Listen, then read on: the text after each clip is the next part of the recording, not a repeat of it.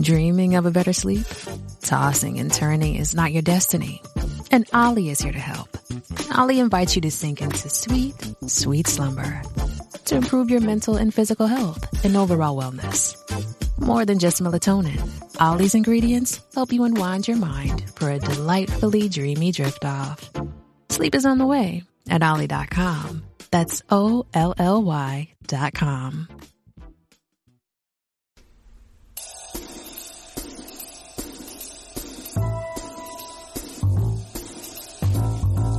Have you thought of breaking through? Ain't it part of what you do? Catch a victim while he's dumb. Break his larynx with tie. And it's time to get high. Well, this ain't no goddamn dream. It's exactly what it seems. Wake up today. Just to lay back down and say, I won't be coming back. Let's call it a heart attack. Give me some of that knack. This is just a final payback. They all flipped on me. Took my passions, left me be. When I had a place to sit, a goddamn attitude to fit. Talk real smoothly with a spit. But things have changed and I have quit. And welcome to a brand new life, to a brand new day, all the way from the wastelands of California. My name is Michael, and I'll be your designated driver this evening. I'll be providing you stimulation in between your ears, and, well, you get the point. I look forward to once again serve you those sounds of salvation. First-time listeners, turn on, tune in, and drop out. This is a very different kind of show, a place where we don't feel so alone. Let us chase away the light no matter what you at home choose to believe. I do admire you for your curiosity, live and racked, and in the flesh. Oh yes, full house tonight. I hope you stick around, boys and girls. Do remember, on this day in history, July 20th, in 1969, the Apollo 11 lunar module carrying Neil Armstrong, Buzz Aldrin, and Michael Collins lands on the surface of the moon. Mr. Buzz Aldrin and Mr. Neil Armstrong walk on the moon 7 hours later. Amazing. I hope all of you out there are doing well here tonight, by the way. To those who are not doing so well mentally or physically, remember how quickly life can turn around in an instant. Last week, Joshua Free and Lee Austin joined me here, and I had a great time. I really liked that episode. Please take the time to listen to that one if you haven't already. Now, I believe we will be joined by my second guest first, Mr. Paul Mamakos, along with Mr. Frank Bacon, who will be drawing assignment here tonight as co-host.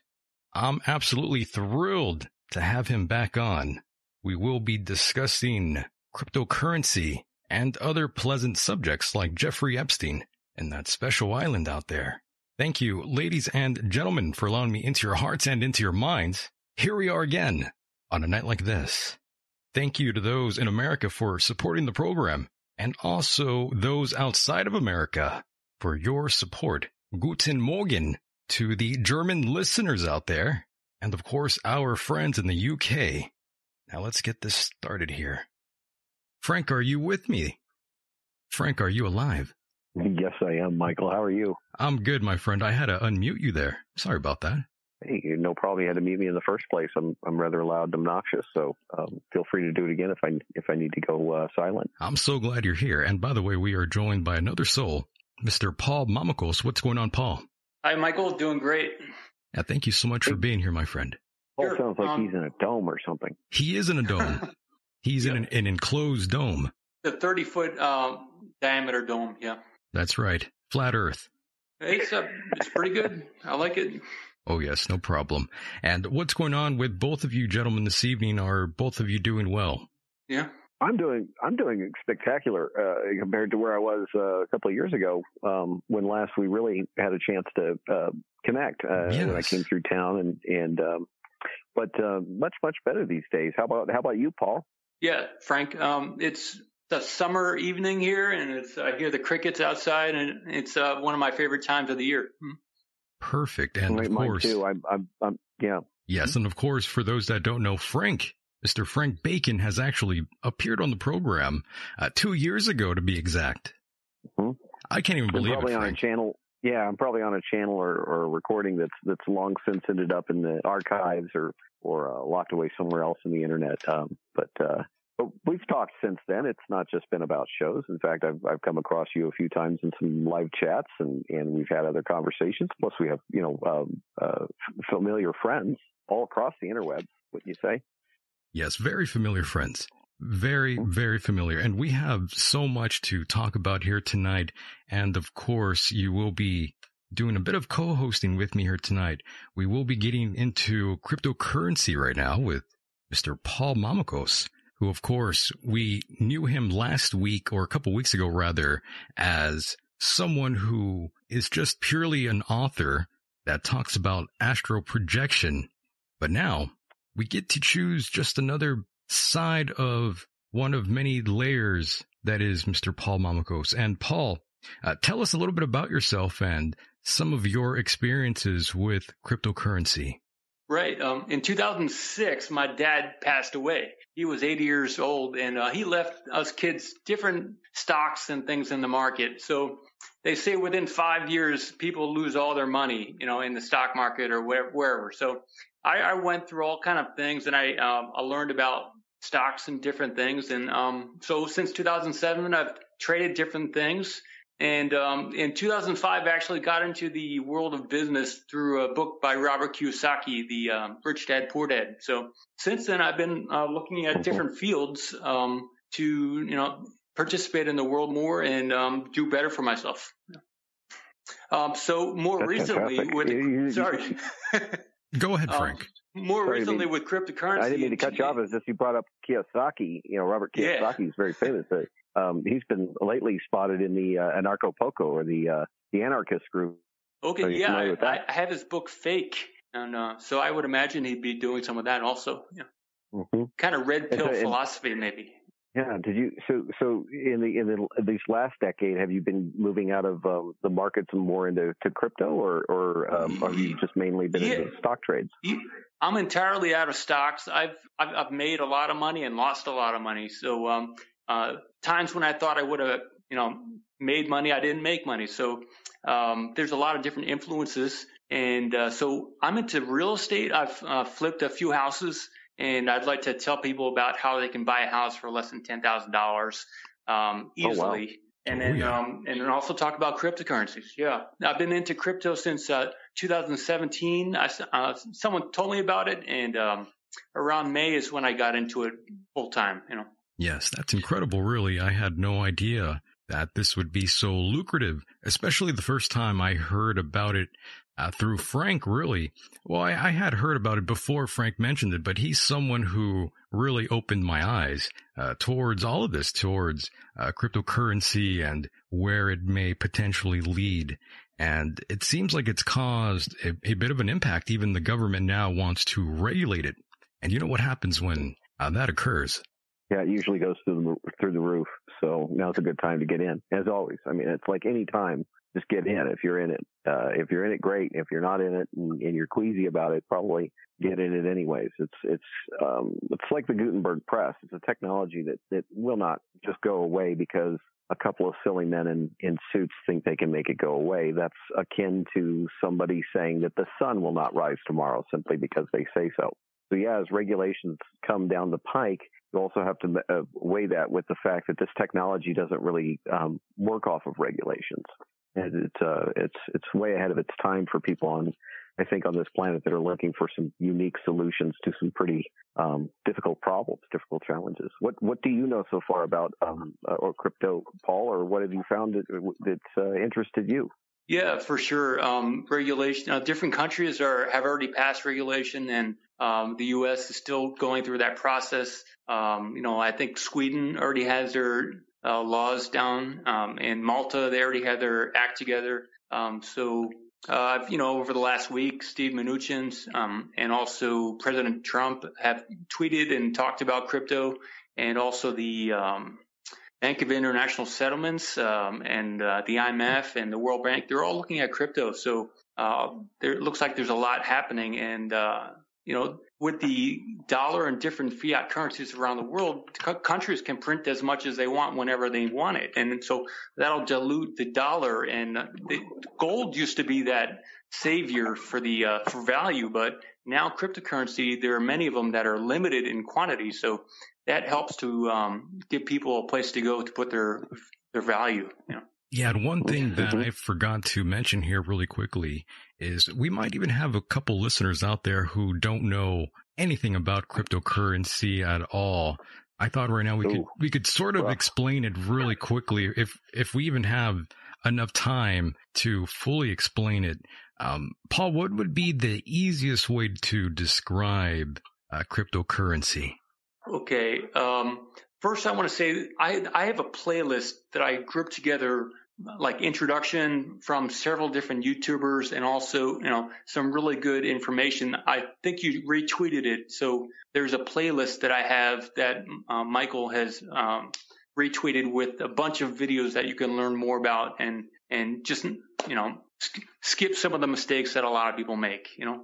So ask your question again. Just one second. I was just go ahead, Frank. Get us started. I would love to get your perspective of how you would explain to an average citizen or an average person out there who may not have ever heard about it. Yeah, how would you describe it? Yeah, because now people are just starting to really take notice of this. Back in 2017, not too many people even understood what cryptocurrency was. Okay, so if you send someone an email, it's kind of like an email versus a letter in the mail. An email will get there quicker.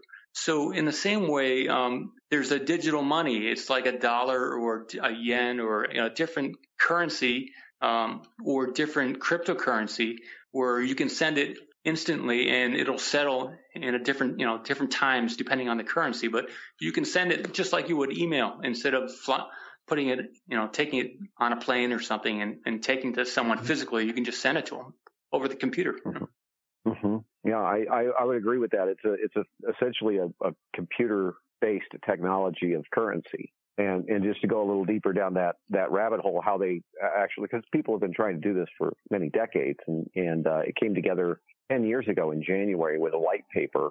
10 years ago, a little bit over 10 years ago, in January it started running. Bitcoin was the first distributed ledger technology known as cryptocurrency. It's called a blockchain, and started in January of 2009, if I'm not mistaken, right, Paul?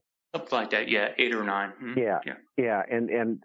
It spawned a lot of different versions. So there's a lot of different cryptocurrencies out there based on a technology essentially called blockchain, which means distributed ledger, which means a copy of the database that everybody needs to agree on is shared. And then cryptography keeps all the independent operations on that blockchain secure. So rather than trying to secure one centralized server where all the information is stored centrally, that could be hacked, or that could be, you know, you need somebody in charge of that. So think of the Federal Reserve, for example, is a loose analog to that.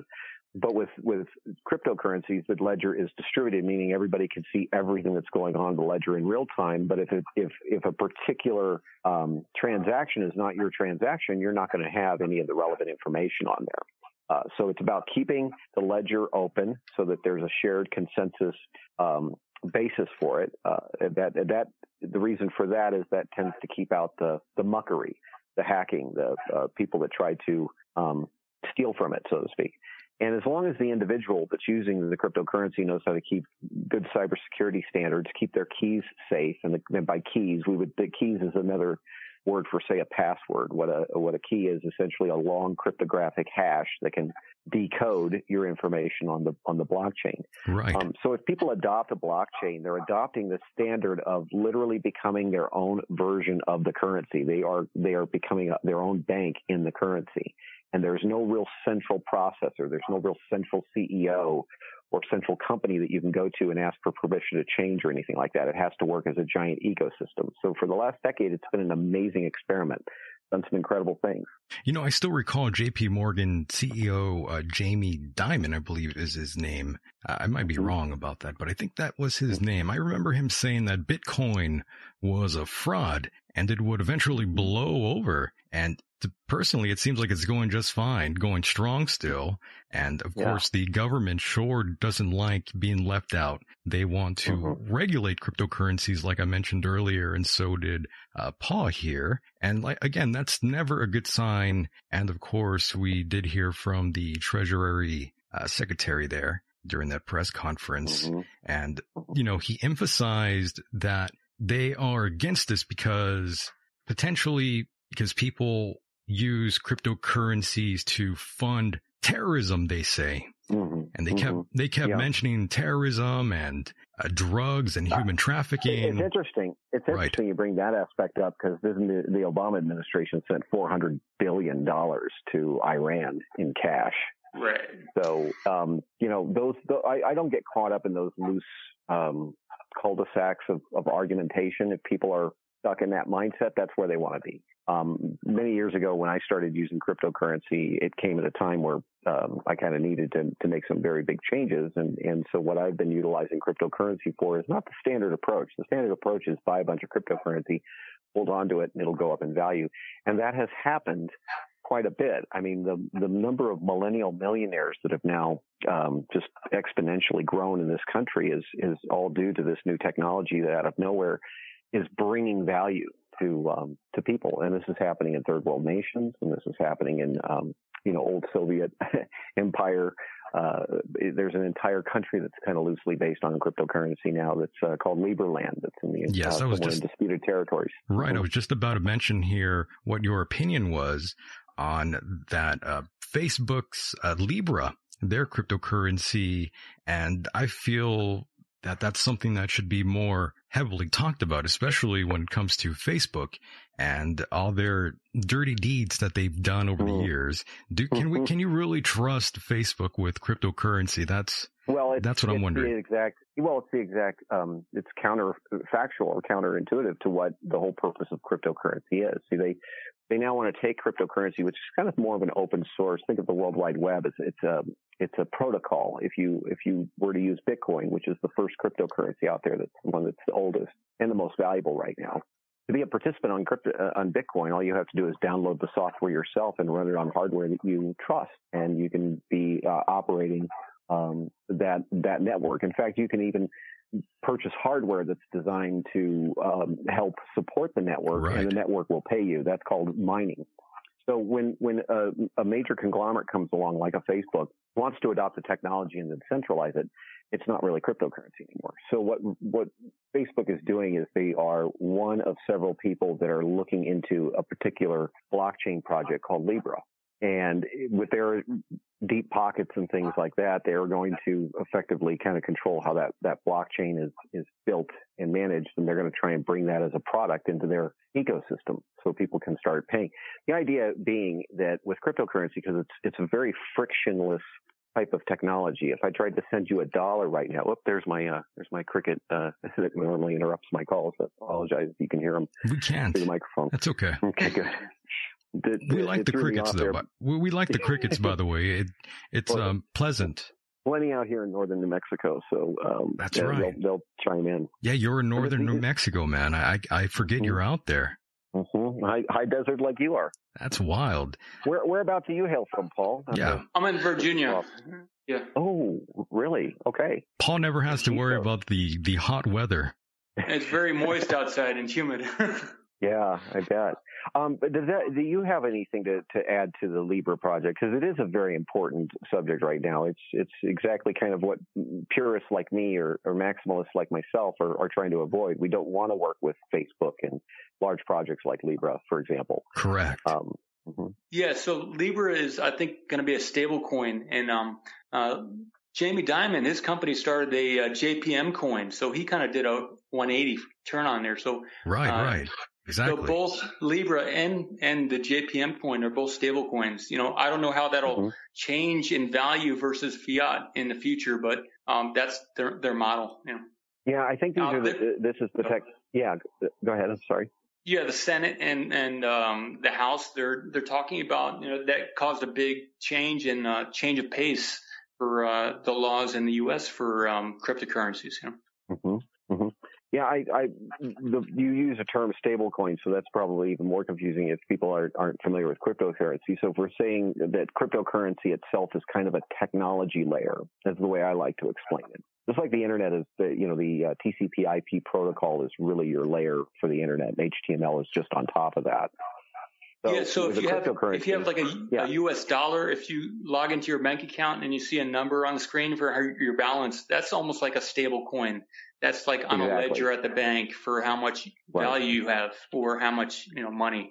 Not actually money. Gold is money, but this is more fiat. But so a stable coin will be pegged to something. It won't change in value. You know? Right. It's a recording a technique. In other words, a way to give a receipt. So a stable coin is a way for them to package a value like a dollar into a tokenized asset that you can send on the internet as quickly as email.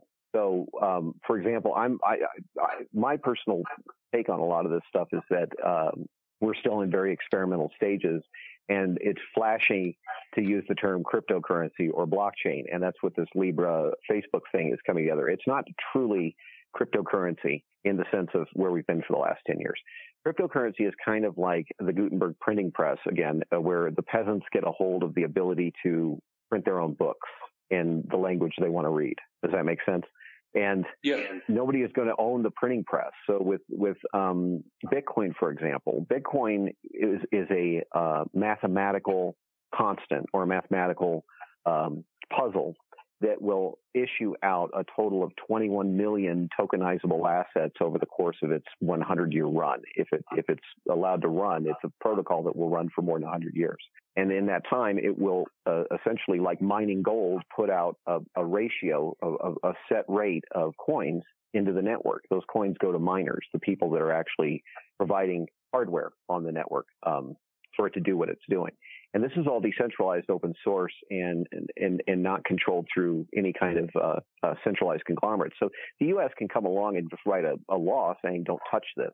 But people all over the world, billions of people all over the world, are allowed to or will. And it will continue to be adopted and grown, but it will not be adopted and grown through centralized means. So the Libra formula or the Libra experiment is kind of a way of centralizing means. They want to play the games. They want to stick to the rules. They want to stay with what the government's been doing, the regulations. And then they'll try to tokenize their asset, or evaluate their asset through pegging it to like a dollar. So that's it in kind of a nutshell. I think it's one step away from what Apple just did recently by issuing its own credit card is what Facebook is getting ready to do. Right now, Facebook is looking at 1.3 billion users for this Libra coin. Wow. Potential 1.3 billion. Wow. So that's why it's getting the attention now in 2019 that it is, Very interesting. Mm-hmm. And of course, right now is a good time to quickly mention that there are several different kinds of cryptocurrency, such as Litecoin, which appears to be faster. Correct me if I'm wrong here on that, gentlemen. From what I understand and what I recall, it can handle more transactions and it confirms a bit faster than Bitcoin does. Is that true? Mm-hmm. Yep. It is. And so if you're looking at the valuation of Bitcoin or Litecoin, it's in a state of assessment. People are trying to assess the value of it. You might have heard the really famous quote from an infamous character known as John McAfee, who says by 2020, Bitcoin will be worth $500,000. Oh, do I? Yes. Yeah. And right now, a single Bitcoin is worth about $10,000. If you're valuing in U.S. dollars, of course, you can go over and get some equivalent form of lira or franc or any other currency, sterling, any other currency that where there are exchanges, because it's kind of like comic books. As long as you can find somebody who's been collecting these things, you can go and offer them something for it. So when the Facebook formula gets going, what it will offer is another on-ramp into that world. The internet of money is really currencies are the internet of money, and now you have thousands of different internets to choose from. So like the Litecoin internet, the Litecoin network runs much faster than Bitcoin. That's why it was designed the way it was to issue a different amount of coins, move the process a bit faster, offer a couple of little tweaks here and there. And then there's other ones. There's Ethereum, which is an entire network based on kind of like Turing complete programming languages, where you could actually build smart contracts that self-execute based on information that the internet provides or information that the network is providing. So you don't have to trust the human being is going to stamp your paperwork at like the county office if you're trying to like update your deed or something like that. So it's taking the process of paperwork that we give to third-party intermediaries that we call governments or corporations, and it's distributing that method. So it's really making things a lot smarter, faster, easier, and cleaner. But it's doing it by giving power back to the people. And governments and corporations will always, always fight that or find a way to, corner the market of it. So Litecoin is an excellent alternative coin to Bitcoin if you're looking for, cryptocurrency that's useful and something that you could maybe build your own business off of. You know what I mean? So definitely, instead of accepting dollars over the counter, you could say, hey, this coffee shop accepts cryptocurrency. Litecoin accepted here, and then look for an entire market demographic of people that like that cryptocurrency. Does that make sense? Definitely. And there's also a shit coin as well. Plenty. Yeah. It's not just the shitcoin that's named shitcoin, but there's plenty of other shitcoins. Definitely. There's two types of shitcoins. And speaking of just the primary shitcoin, what's your take on that? Is it really shitty? Pun intended. Personally, yeah. I think so. I do.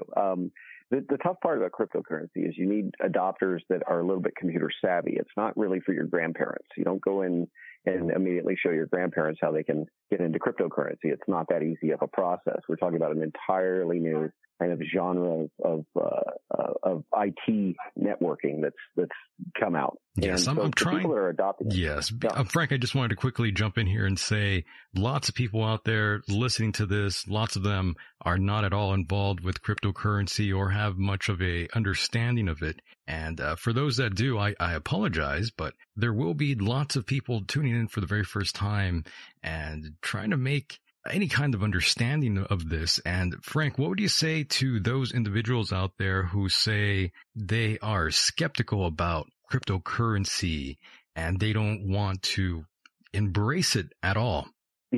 I'm glad you asked that. Those are the folks that I avoid. I save a lot of time by not, proselytizing to the Luddites, and it's nothing personal. It has nothing to do with insulting anybody. It's not for everybody. And it's a good time to segue into the kind of work that I'm in. In 2017, I almost went all in into one particular cryptocurrency. And I would say that I put a heck of a lot of my extraneous efforts and time into just focusing on one particular shitcoin, if you will. It wasn't Bitcoin and wasn't Litecoin. And this was 2016.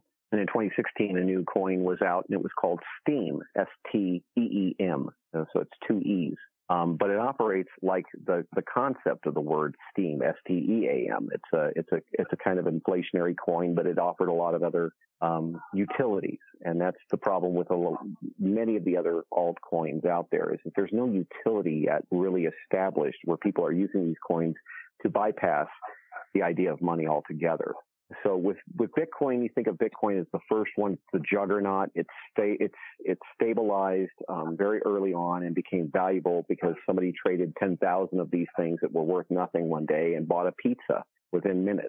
They traded 10,000 coins across the network to somebody they didn't know, who then bought a pizza for them and sent it to their address. So it was the first time commerce was kind of adopted technology. So by 14, 15, 16, this thousands of coins were out there by now, and one in particular that had come out was called Steem. And Steem was a little different because it created a sort of social network around the actual cryptocurrency itself. So rather than it being a wallet, you'll hear the term wallet used a lot. In Bitcoin, for example, you have to go out and get a wallet or an electronic wallet in order to take your coins, store them in a wallet so you can walk around on a cell phone and pay for things. Well, Steem was taking that a little bit further. And I began doing some very experimental sci-fi writing many years ago. And by the time I was ready to really get a book published, I didn't want to go through the trouble of publishing the book. And the Steem network was out. And that's where I took my sci-fi novel. So to follow my work, for example, you follow it on a cryptocurrency. You're following it on a blockchain. And it's at many different places, but one in particular is you can look up the website Steemit, S-T-E-E-M-I-T, Steemit.com. Sorry about the gunshots in the background. It is the high desert. Steemit.com, put a little / there and then the @ sign and @Frank Bacon, and you'll find what looks like a simple Twitter account, but it's my account running on the Steem blockchain. So it's bypassing the need for me to build a website, bypassing the need for me to pay a publisher, bypassing the need for, spending any money really, because it's all right there loosely attached to a cryptocurrency as a utility project. Does that make sense? Definitely. And Paul, are you on Steemit yourself? I opened an account, but I didn't fund it to make it active. I'm aware of Steemit. Yeah, you should definitely publish some of your work there. Okay. I'll help you out with that, Paul, either through this show or whatnot. But, essentially I wrote the book as a way of kind of like a pop-up book, like for preschool. It's a preschool way of getting in and learning how a blockchain works, how that particular cryptocurrency works, and then how that cryptocurrency is effectively creating a new form of social network that's uncensorable. Because that's the other thing is this technology, why it scares governments and scares organizations so much is because you're giving too much power back to the people. You can't have them just printing words willy-nilly, especially in today's environment where a lot of folks are getting taken off the internet left and right overnight. Very fast. Lucky thing is those are not gunshots. That's just leftover fireworks. So, again, I apologize for the noise in the background. I know. I was wondering what was going on back there. It was a bounty hunter nearby. Not one that's succeeded yet. So, no, we're good. Nice. Very nice. And, Paul, I'm sure you've come across individuals as well who are very skeptical about Bitcoin and other cryptocurrencies. Would you say this is something safe to do? Well, different financial advisors, I'd like to say I'm not a financial advisor, right. And this is just for entertainment purposes. I'm glad you said that, by the way. Okay. This is my own personal thing, what I've been doing, okay? So this is considered a new asset class, and universities and colleges like Yale and Harvard have their endowment funds that invested huge amounts of money into this kind of thing. So some people say you may maybe invest 1% or 5% of your investment portfolio into this new asset class. And if it goes up, great. If it goes down, no worries. It's just a small percentage. So there's cyclical bear and bull markets. And we just got out of a long bear market. So traders or different people who do different types of investment styles, they might, since it's maybe a bull market we're going into, then most things will probably go up. So in 2017, you could invest in almost anything, any type of crypto, and you probably make money on it. In 2018, it crashed, over 50% in at least every single crypto. So there's a place you can go to Yahoo Finance and see the different types of cryptocurrencies, or there are different websites with the list of all the different cryptos, and you can look through them and learn. It's almost like maybe trading baseball cards or something. Each crypto has a different makeup, and so one of those sites is CoinMarketCap.com. CoinMarketCap.com, and then there are others. I'd like some others too. Go ahead. Mm-hmm. I recommend CoinMarketCap too. That's a good one if you want to just get an overwhelming list. Just look at the top 100 coins out there. You'll find Steam floats around the 30 to 50 mark. Bitcoin is always number one, and usually number two is Ethereum. 3 and 4 tend to fight back and forth between like Litecoin and EOS, which is a new form of Ethereum, so to speak. But again, a lot of these coins haven't struck their target yet, which is they haven't become a utilitarian product. They're simply like the trading cards right now. You're holding on to it, hoping that you can trade them for more U.S. dollars in the future. And I always tell people that's where you should worry. Whether the price of Bitcoin goes up and down shouldn't bother you. The fact is it's never going to go away. It'll always be there, and you should just know how to access it instead of begging for permission through banks and governments to give you some kind of identity that gives you the allowance to go to the bank and get your stuff. So with the Bitcoin I own it, and nobody can take it from me, and I can go to any corner of the world and access it, again, because it's a world network. And when I moved into Steam, Steam was a way of taking the literary utilitarian approach, which is I have a literary need, to write a book or write some kind of script out there, scripture, whatever. And rather than going and putting it on Facebook or putting it on LinkedIn or getting a WordPress.com site, I instead utilized the basic markdown language storage system of their cryptocurrency, of the Steem cryptocurrency. And it creates a kind of essentially a very simple, I don't know if you remember the MySpace days, and right before MySpace, there was another social network called LiveJournal that was just a real simple journaling type site. Oh, boy. Are you familiar with that? Yeah. Unfortunately, yes. I recall. Well, that's what this is. It's not anything fancy like Twitter or, really shiny like Facebook, and it doesn't run algorithms and match you up with people or anything. It's just a place where you can go store your work on a blockchain somewhere. So the storage of a sci-fi novel became kind of my novel approach to learning about this and interacting with the people that would probably read or have questions about, my sci-fi novel. So it sped things up for me. It gave me the utilitarian approach of now having something I had access to that I didn't need permission from a third party to give me. Does that make sense? Definitely. Hopefully those at home are following along here. It's not exactly that difficult to understand, especially if you get involved yourself. And that's kind of the best way to learn. A hands-on approach. Crypto kind of takes out the middleman. So if you have your own business and you're selling maybe you're selling manufactured pricing for your ingredients, or maybe you're selling distributor pricing or wholesale pricing. You're actually, you're kind of skipping all the middle people and just doing retail through the crypto. You're doing immediate transfer of the coin or the token. Mm-hmm. That was my peer-to-peer approach with just something novel with like a written book. But,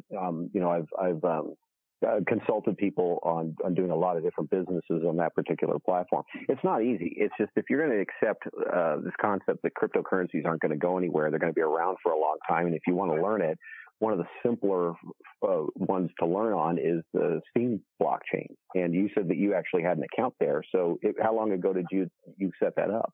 Within a year and a half ago, maybe. Yeah. Mm-hmm. I might need to create a new one, to be honest with you, Frank. I lost my password. I actually copied and pasted it to some sort of notepad on my other laptop that just happened to die on me. But the good thing is I'll just create a new account. Yeah, or what we'll do is, I actually could get you to go back into that laptop and probably recover that, because that story, Michael, is prevalent everywhere. People always lose their keys. And this is the unforgiving part of cryptocurrency, why it's so powerful. Because if you lost your keys or your login in the normal way, what would you do? You would email somebody like the admin or whatever at wherever you lost your password, and they would email it back to you.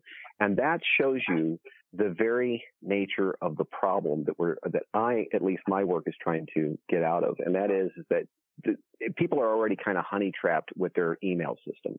Email is 30-year-old technology, and it's the basis for all your identities on all these other networks. And if you remember, something like this happened to a guy back in 2015 or 2016. I think his name was John Podesta, and somebody just kind of fished his email password. We'll be talking about that in a moment here, but go ahead.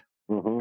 So it's safe to say that if you want to change the future, you have to kind of sometimes throw away the past and start fresh. And my approach to writing a cryptographic sci-fi novel on the internet was only fulfilled when Steem came out and gave me the relevant utilities, the tool necessary to do it, where it was peer-to-peer. And I no longer have to worry about a middleman taking any kind of cut or changing any of my work to fit their profile.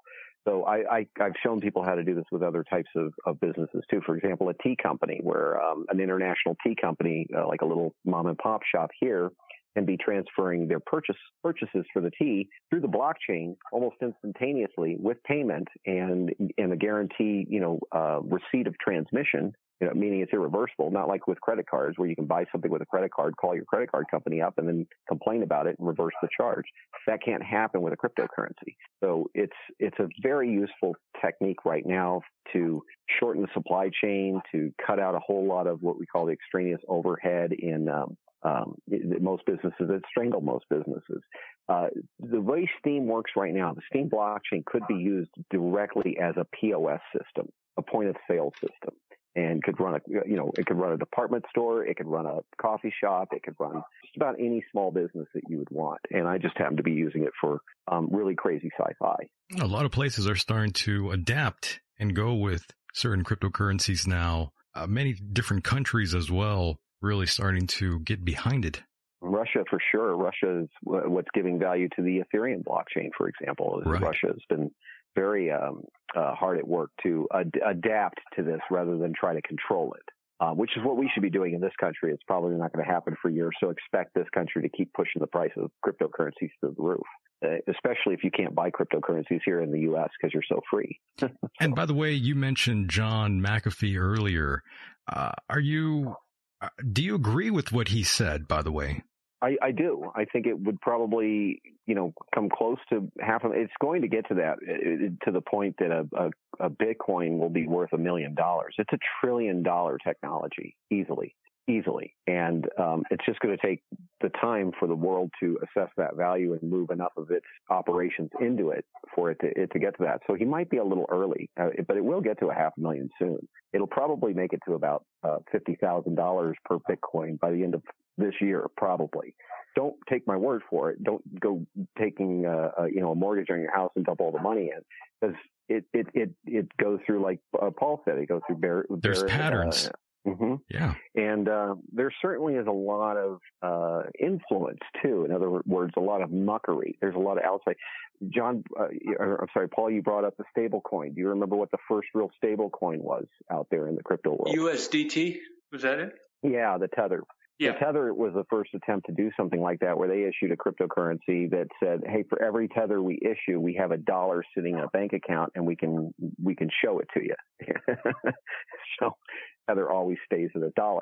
And what it does is a way for people to move in and out of these cryptocurrencies, where the crypto might go up for a little bit, and then they sell at the peak or close to the peak, take their money, move it right into Tether very quickly, because it's another cryptocurrency. So crypto to crypto moves very, very fast. And then if the price crashes, they take Tether and they go back and buy the crypto at a lower price. So there are a lot of traders in this. There are a lot of people that are doing it, not just buy and hold. There are people that are actively trying to play the ups and downs in the market, too.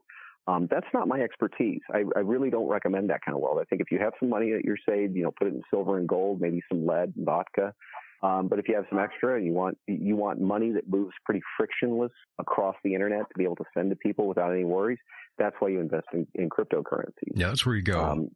Yeah, I don't like the idea of it being a money in the mattress kind of effect. It's like, buy it, but use it. Get involved in it. And one of the first lessons that most people learn is they lose their keys and lose access to their money. That's quite common, right? Lose your keys. Mm-hmm. Yeah. Very common. It's the first rule of Fight Club. Oh, man. Yes. And Paul, by the way, you tweeted to me earlier today about Bank of America. I read that. Can you explain that for the listeners? Yeah, on July 20th, I think that's today, it was published or made public that Bank of America had been had another patent. They have many patents, but this is another one that's pending to use cryptocurrency in a certain way using the Ripple platform, XRP.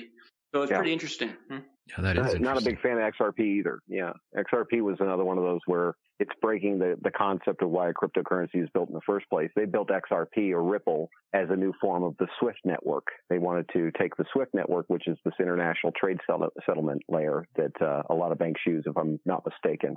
And but a lot of people have made great money on Ripple, because it shows up at a low price, and people buy and hold. It goes up in value over time and makes millionaires. It's that simple. It really is.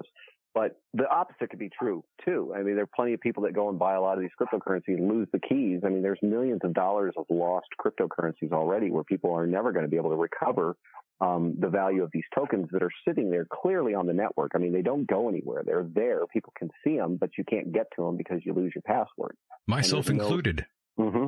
Wow. Exactly. And a growing list, man, growing list. Yes. So, getting on Steam, for example, and using it as kind of a preschool layer is that, it forces the person to take time and attention to learn it themselves directly. And by the way, Frank, Robert David Steele also lost his keys.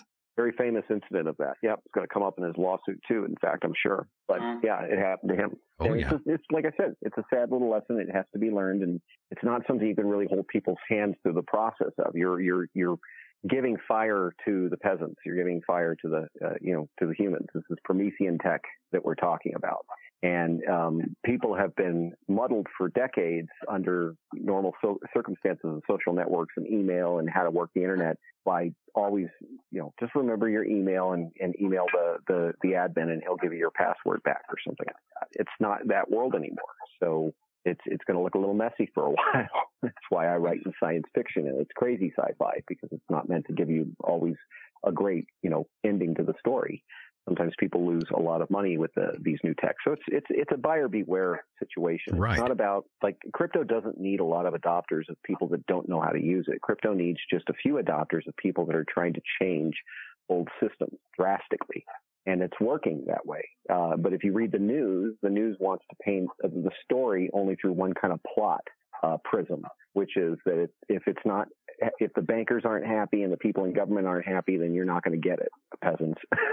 So, but despite what they say, you know, Jamie Dimon actually raised the price of Bitcoin quite significantly one summer just by opening his mouth and talking smack about it. Right. So that's what's great. That's the other great thing about this tech. It really doesn't care what the centralized conglomerates on this planet are doing. It only cares how it was written, and it follows its code explicitly. Does that make sense? Oh, yes. And of course, as we move along here to other subjects at hand, Elon Musk also making headlines as well recently with wanting to implant basically a link to the brain with a smartphone. Basically, he wants to insert a Bluetooth-enabled implant into your brain. I'm not sure if any of you read that. It seems like Paul perhaps did. Paul, what's your thoughts and perception of all this?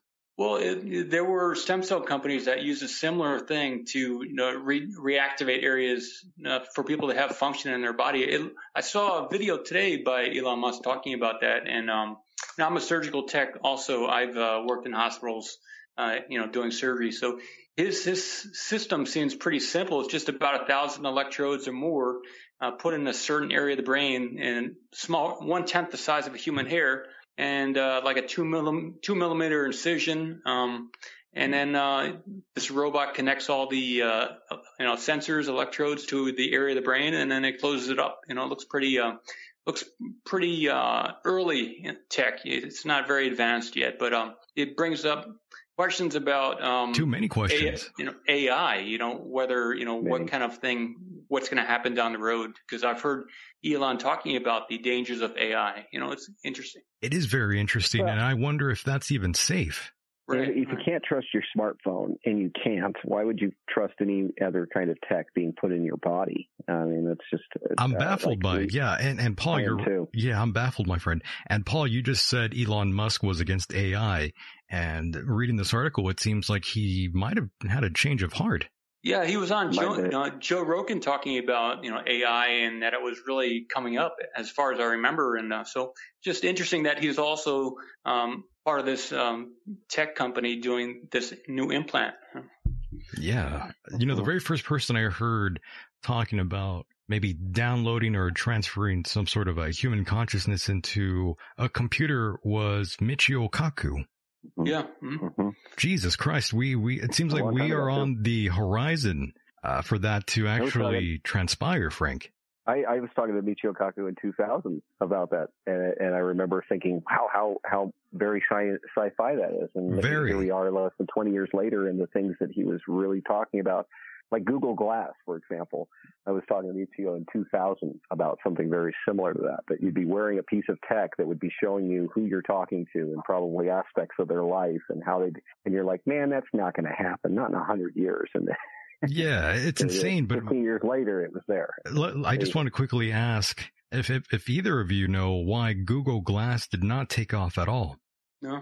Well, I think it's too much tech. It's really where they want to go with it. The Google Glass is kind of what's going to happen when you do have implants eventually, and they'll probably just skip the fact that you even need a prosthetic at all. That you'll just have it, you know, coming right into your retinas through something on your own eyeball or internally in your brain. You know, or by that time they would have like traded off this planet to the Draco reptilians. Who knows? But people walking around with cell phones is enough. Have you noticed how many people got themselves killed just playing Pokemon Go? No, I remember. Yeah. Yeah. So I mean, I think they were just worried that they would just get the population too screwed up, and so that had to go away for a while, but it'll be back. It'll be back. And remember, smartphones and PDAs were around in the 90s. And even that was a little too soon because the cost of the tech and some other things, you know. But now it's just so simple to have a smartphone. You know, there's probably such a bad idea. The more I hear about this, Frank and Paul, the more I think this is such a bad idea. It is. Well, that's why I keep pushing. Pushing for cryptocurrencies because they seem to be kind of a retro. They seem to be kind of going back into back in tech world. Yes. Let me explain it a little bit better. For example, the Steem blockchain, one of the reasons why I adopted it so rigorously is that it truly is a blockchain that I can get to work on 1950s technology. I'm not kidding. I could work with this blockchain and create things that with just 1950s level tech that would interface well enough with it. So I could do radio on it. I could do TV on it. I could, I could build a network like an Internet of Things type network, but I wouldn't have to make it overly complicated and centralize all the control of it. I could distribute it, decentralize it, and put it in tech that's cooler and that's probably going to last a lot longer if human beings would be willing to use the tech for a long time. Now, we've already been through this, for a long time. It used to be that you would hand a piece of tech down to the family. I'll give you an example. A watch. You used to be able to spend a lot of money, get a really nice crafted watch, hold on to it for many decades, and maybe pass it on to your son or daughter, and then they would hold on to it and maybe pass it on. It was heirloom quality tech. I still have an old watch from my grandfather. It was probably 100 years old. That tech never needed any kind of improvement. It's 100 years later, that watch still does what it was designed to do, which is tell time. But in the world of computers and AI and this overreach of moving into the singularity and trying to get people so caught up with technology, the technology is actually running their lives. They have no idea how to even use it. It's way more tech than they even need just to do the simple things that they should be doing, and they're not even getting the simple things they should be getting done because the tech is that complicated. So one of the cool things about blockchain is that once you have the blockchain established, you really don't need this exciting level of keep improving and give us another update, give us more this, more that. You can really go backwards. So once you have the blockchain, you know it keeps time. Now you can create tech that is almost heirloom quality that'll be around for a long time that will interface with that. And I think of that as a super cool science fiction concept that I want to make happen. It's the way of the future. And Paul, were you saying something there? Yeah. Go ahead.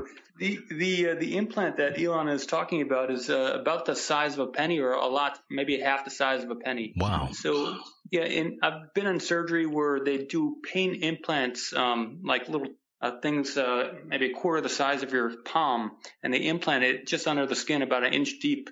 So this is much smaller than even those kind of things, which are useful in removing pain. Either it's put either in the back or in the lower right side near the appendix. So these kind of things can be useful. But what happened to the stem cells? A lot of them since the regulation in the United States with the National Institute of Health, it didn't happen. Obama was talking about changing some of the stem cell laws. And what ended up happening was some of these American companies got bought out by Southeast Asian companies. So the stem cell field would have addressed some of the stuff that Elon is talking about using his tech for. So, that's interesting. Yeah, it seems like Munich is a very popular place to go for stem cell therapy.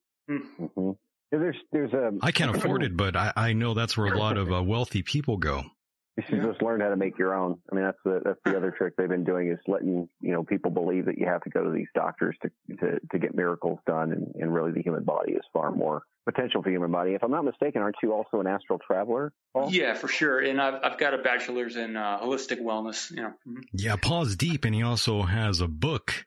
Tell us about your book quickly here, Paul, since we might have some first-time listeners. I've been hawking mine through this last half. Yeah, tell Frank about your experience with that world.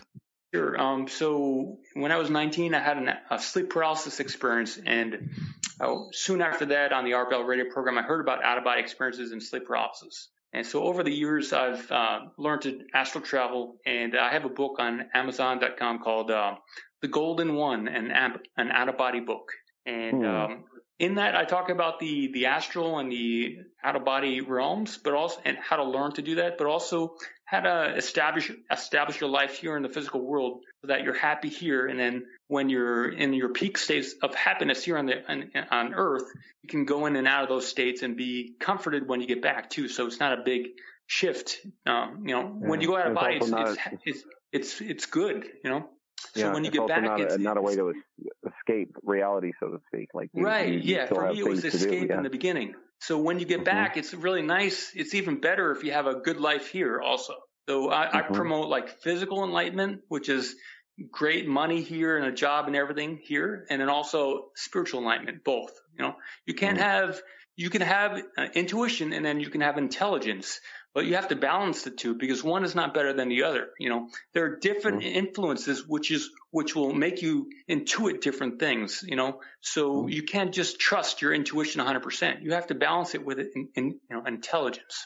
Yeah. We have two eyes to see the world. So I look at it that way too. What you just described is like, you can't walk through the world if you have both eyes with just one of them open and expect to have a better map of the world than if you had both eyes open. So balancing the intellect or the reason, the mind with the intuition is very important. So how did you got involved simply through your own spontaneous, a hypnagogic state that you were in, and then you learned how to achieve it more on your own or? Yeah, in 1996, in like the spring, I woke up with a sleep paralysis, and for about a minute, I couldn't move. I didn't know anything about that kind of stuff, and I was scared. You know? Just like anyone else would be. Like that. Yeah, that must have been terrifying, and that's sort of a common feeling, especially the first time you realize what just happened. Yeah, and if people never hear anyone else talk about that, they may just keep it to themselves and go through their whole life and not know what happened, you know?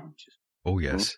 And of course, I wanted to shift our attention once again to some very dark matters now. I did want to mention Mr. Jeffrey Epstein, a person I've been talking about since 2014. For such a long time, I've been mentioning the guy's name, and it seems like that day that I've been waiting for has finally arrived. He's getting famous. He's getting famous, isn't he? He is, and I'm glad that there's a lot more attention being drawn to one Jeffrey Epstein. And, of course, in the news, two more accusers have come forward about Jeffrey Epstein. And, of course, his bail was also denied for those who are following along with this whole story here. And very, very interesting. One of the women who was a victim, apparently, she kind of looks like Meghan McCain. I think I know which one you're talking about. Yeah. I'm forgetting the lady's name right now. It's goddamn escaping me right now. I'm sure none of them want the notoriety, but there are pictures out there. You can look this up. It came to my mind. It came to my mind. Her name is Virginia Roberts. There we go. That's it. And looks like a slimmer version of Meghan McCain. It's very interesting that she looks exactly like her. Yeah. Well, one, what do you think? So what do we know about the Epstein plot? I think of it as there's a plot. What is he? What's behind Epstein? That's what I'm wondering. I think there's an actual plot to get people in power in interesting predicaments for the sake of blackmail and control. And he is the supposed ringleader. He supposedly is the ringleader, but he's really probably not. He's probably got a handler somewhere. Yeah, see, that's the thing. I'm not sure if he's the main culprit here. I'm not sure if he's the main ringleader. I think there might even be someone above him. And it seems like from what we've been gathering on the news is that he was some sort of intelligence agent. Yeah, and they call him assets. Correct. Right? Correct. Paul, have you been following along with this? Just briefly, I know like Airplane and Young Woman and famous people, you know, in an island. You just know it's bad. Yeah. And you know enough because that's pretty much the elements right there. That's pretty much, And it's so crazy, though. You definitely don't, especially if you're like a politician, you don't want to be seen leaving like a motel room with a small boy or a small girl. Yeah, this island is a place where that's been probably going on for quite a long time. I'm not sure. And I think that's he has a ranch out here in New Mexico too that's being raided as we speak. So besides the island, he's got a lot of other properties. There was one in New York and I think one in Florida. One in New York, yes. I think, and then wasn't he also a member of the Mar-a-Lago club there in Florida? Right. And there was some I think this is where it all started. There was a particular all of these people working at Mar-a-Lago. All of these people are connected. It's the most disgusting thing ever. Well, what was it? It was that George Carlin says it's a big club and you ain't in it. It's actually a small club that we're not in. It's not a very big club. I'm glad we're not in it. I'm very glad we're not in that club. It seems like it's not a positive sort of light. And we've had President Trump and Bill Clinton, two big names that have been linked to Mr. Jeffrey Epstein. Mm-hmm, mm-hmm. I think Bill Clinton and his wife have been spotted on flight logs. Yeah, that's not good. Particular island many times. So it's interesting. So you think you know a guy, right? Well, Bill, I could see that happening. Mm-hmm. Yeah, I happen to feel like this is the time that we've been really waiting for. 2 years ago, I saw a lot of this stuff coming out, but I think there was kind of a crest of a wave that crushed it, and we got caught up in the Mueller probe. This is much bigger than that. Yeah, it is. And there's really nothing that's going to get in the way of it other than storming Area 51 for the press attention. Oh, my. What do you think of that? Yeah, isn't that interesting timing?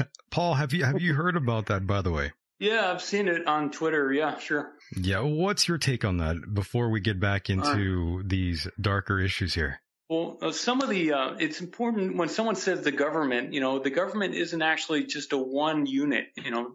Businesses are made up of many different entities, and it's said that the government is made up of many different corporations or powers, many different powers within the U.S. government. So it's not like the United States government. There are many different corporations that make that up.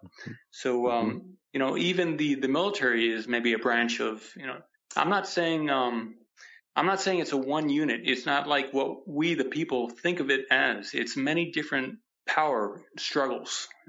Yes. And of course, this all started off as a joke on Facebook, and now it's turned into a whole event. And many more people find that much more entertaining than the reports of a guy who's been caught and is now being tried. It's like I think of it as a big distraction. It's fun. Yeah. It's fun, but it's interesting timing that this is coming up right now and being promoted all over Facebook. It's all over the news still. Mm-hmm. Yeah, it's a big thing. Yeah, the guy from Bakersfield, I believe, who's responsible for the event, he's telling people not to go. Yeah. Yeah, well, the military is the military. You don't mess with the military, and we got to be an idiot. You got to be an idiot to mess with the military. It's top secret, man. And if you listen to Kerry Cassidy or some of the other speakers, and they talk about what happens at some of those places, Area 51. It's got to be careful. Mm-hmm. My stories go back to the 90s. I've been following this stuff since I think his name was Bill Campbell. Was doing a lot. It was Campbell, and he had. A lot of the books on it and had gone and seen it plenty of times. Somebody was just up on that Freedom Ridge or something and taking video and showing off something that was taking off from there that got up on YouTube. People go there all the time. Take pictures of them getting chased off. Oh, Frank, is there a current live stream right now on Facebook of Area 51? I don't think there's a current one, like a live 24, something like that. I thought there was. It wouldn't surprise me. I could have sworn I saw something like that recently. I'm not sure if it was actually live or just footage. Yeah, I've come across things like that. So, like I said, it wouldn't surprise me. But I think it's neat that they're turning into a big happen. With a lot of folks getting out there. But I still want to keep my eye on the Epstein trial. Me too. I think that's what it's distracting from. And that is far more important than whether they're going to let you into the top secret airbase over in Nellis, the Nellis airfield.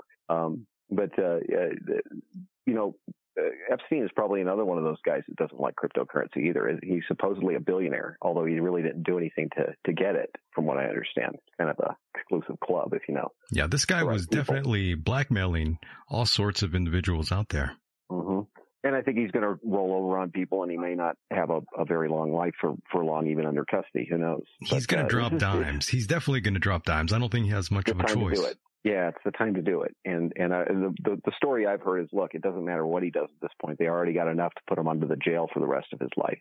So even if he does turn dimes, it's like, so what? We already knew that. We're going after them next. And then we're going to see who falls next. And I think it's probably going to be closer to those folks that, run with the Clintons, if not the Clintons themselves. So this has been a long time coming. I think we've been kind of expecting a bigger fight between the old Clintonistas and this Trump movement that seemed to came out of nowhere in 2016, if you remember. Oh, yes. It doesn't, you know, there's still a lot of speculation as to whether they're all playing for the same team or whether it's all big one, you know, giant, you know, control op or whatever. But it's entertaining for the Well, they've all donated money to each other. We know that much. Lots and lots of it, and houses, and apparently children too. So that's going to come out now. This is insane, though, and I think there's even a photograph of Jeffrey Epstein and an underage Miley Cyrus. I believe so. Mm-hmm. That's a legit photo, right? Yeah, and she's not a very legit person. She's a very odd and off the wall and kind of insane person too. That's, yes, that's, wouldn't you say? Hollywood has some strange characters. Yeah, and yeah, it's just mind boggling that all this has been going on. The royal family also connected to pedophile Jeffrey Epstein. Well, and it started because of what was his name that was so famously connected with the royal family there, who had passed away, Jimmy Savile. So you know the Brits had their own version of the honey potter. You know the guy that they always took folks out for the parties and got some of the dirtiest stuff on them, Jimmy Savile, and now we've got Mr. Epstein. So I want to know if there was any videos recovered over at the property of Epstein. Won't we know here pretty soon? But, you know, don't you think that's going to start coming up in the? I think so. Once this evidence starts coming out, it's going to drive the autistics nuts. It's going to be a lot of drop. It's going to be incredible once all the information comes out. And you know, going back to some of the crazy stuff that Jeffrey Epstein, convicted pedophile. His involvement with girls as young as 13, even younger. And putting them on flights and taking them to islands somewhere. And can you even believe that this guy got away with it for so long? Well, I can under the terms and conditions that were set forth. It was, if I'm not mistaken, wasn't that pre-2012 at first? I think it was back in 2007, maybe? Yeah.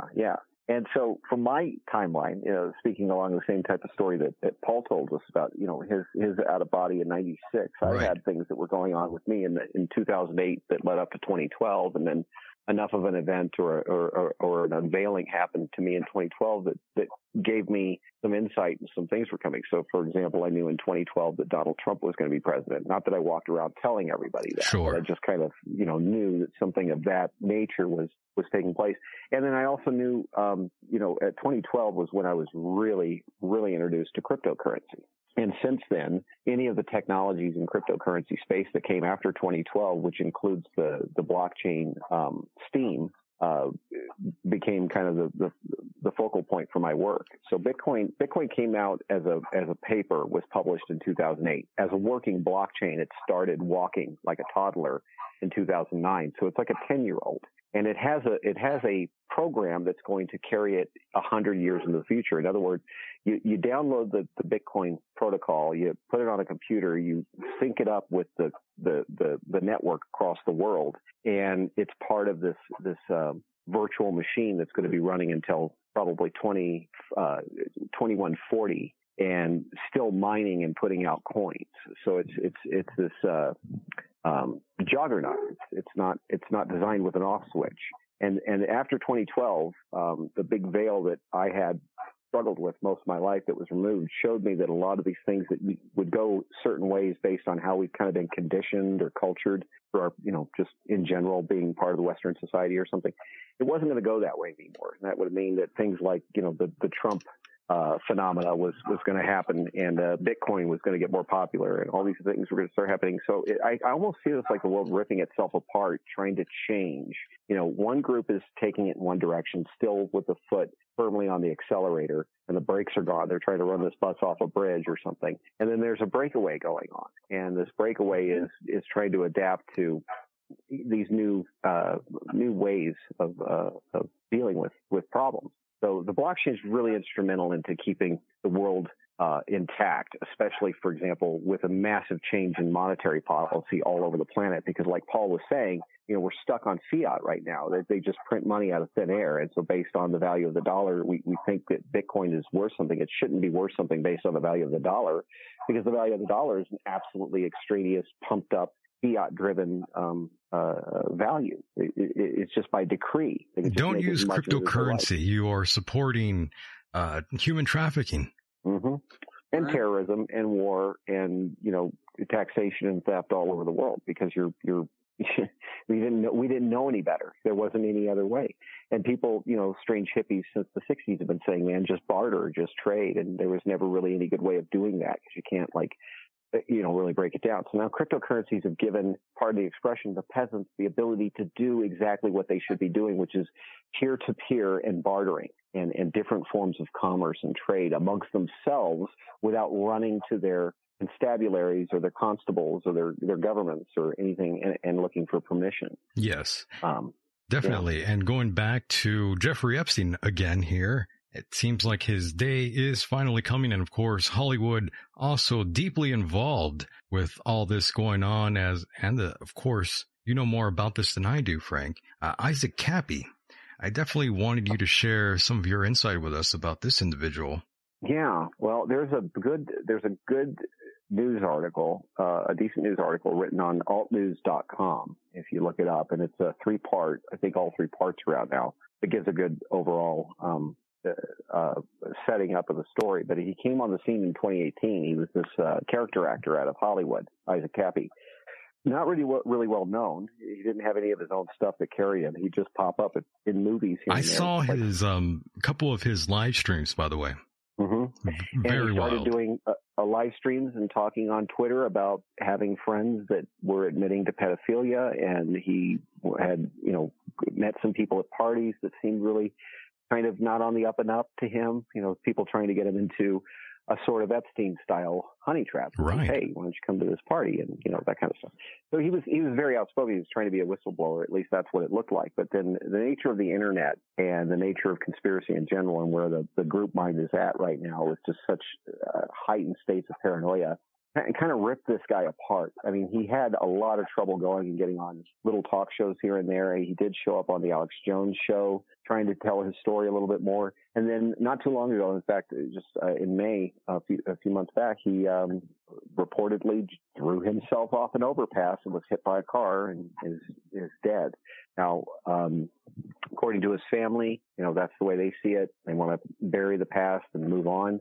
But the internet is keeping him alive like a martyr and thinking that he might be, you know, in witness protection or might have faked his death somehow or the whole thing is a big fake. That's another thing, is the whole thing is a big fake. But I happen to believe he was a genuine spirit, and he saw stuff and was trying to come to the forefront and got himself killed by the very people he's really trying to out. And so his story is not done by any stretch of the imagination. There's more to the story that's going to be coming. It's just right now it appears to be at a boiling point with where it could go, because people you know, don't want to let go of his memory. He looked extra troubled, by the way, during one of his last streams that I did watch. He even said that it would be painful what would come.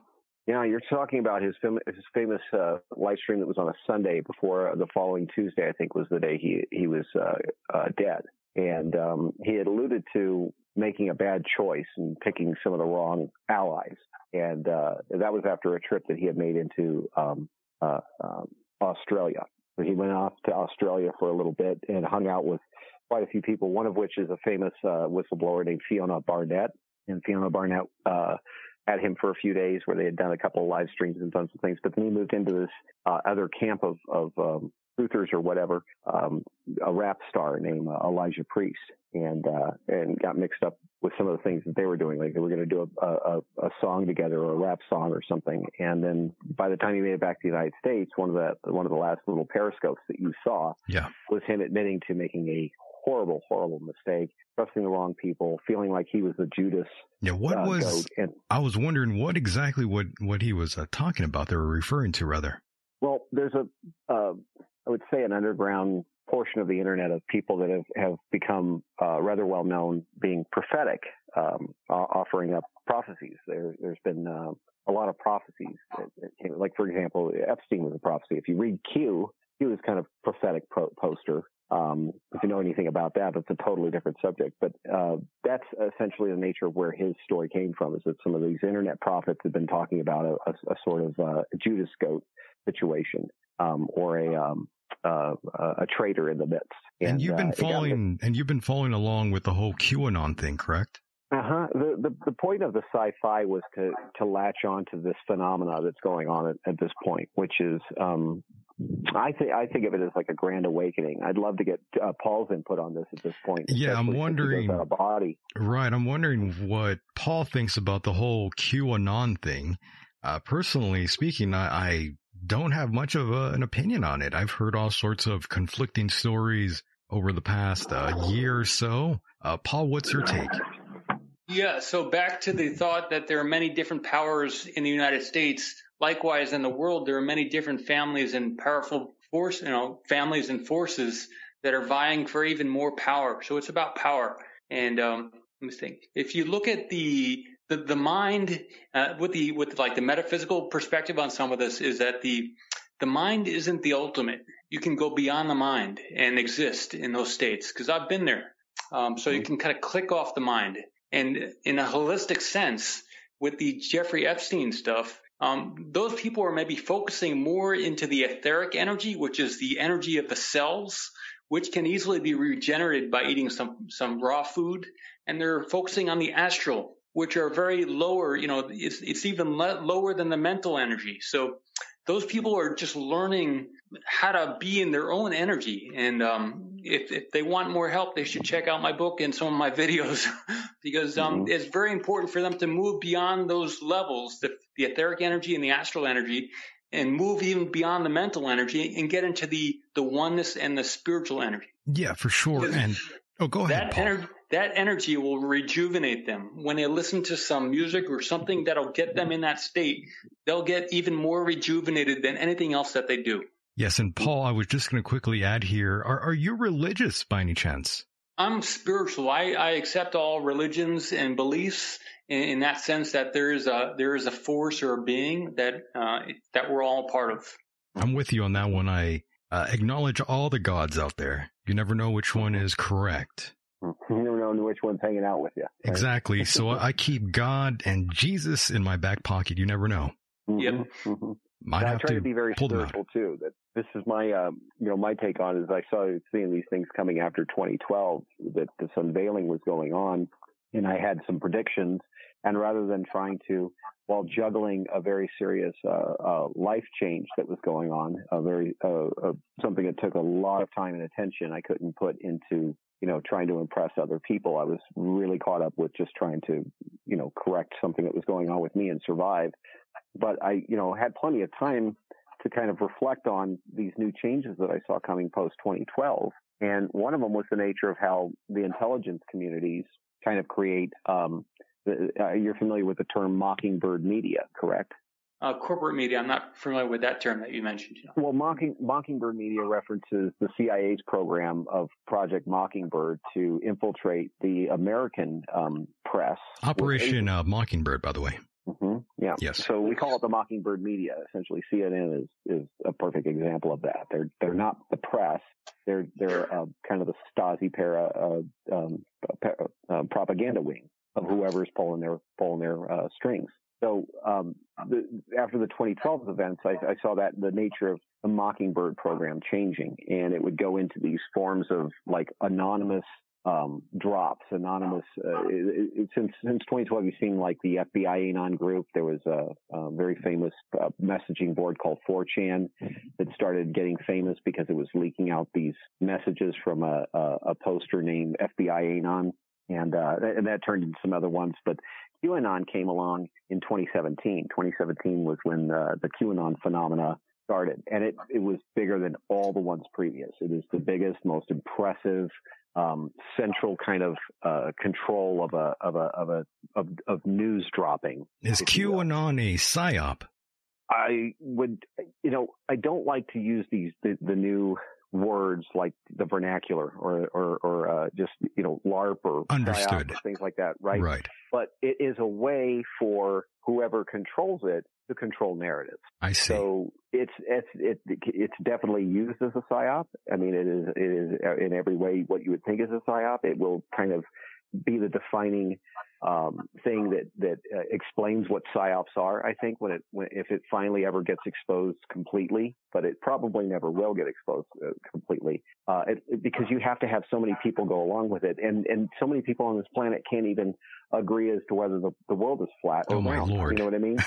So don't expect it to go away. Oh, but while it's here, what it's been doing is it's been dropping information that seems to suggest that there is a civil war going on inside of the American intelligence community. You know, that's what we talked in private about.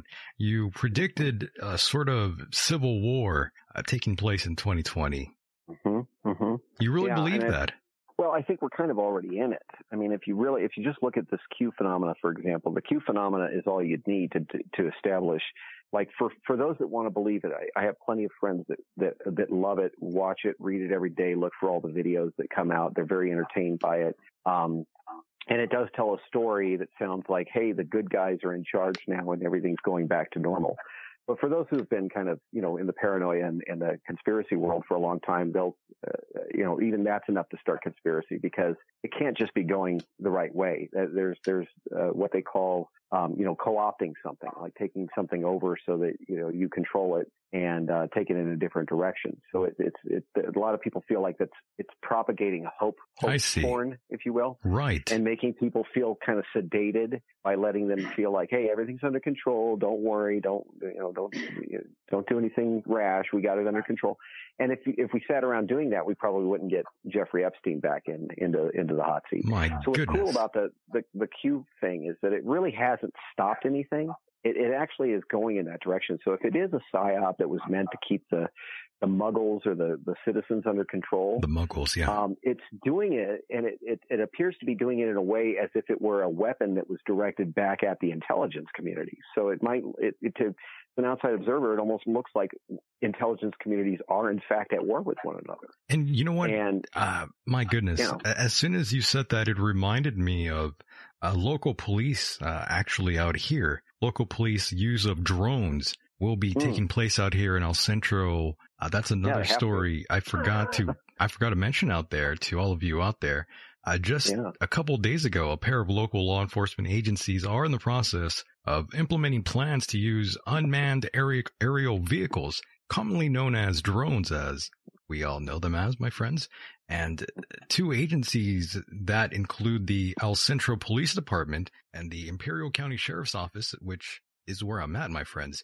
And I was curious to know if that's what's going on out there in your area, Frank, since you're out there in New Mexico. Nothing like that. I have yet to see a drone, but I've caught plenty of you know, things like stingray sites and you know, the not automated, but unmanned things, you know, where they put cameras up or they'll drive a car or something. This is the way of the future, my friend. Police state at its finest.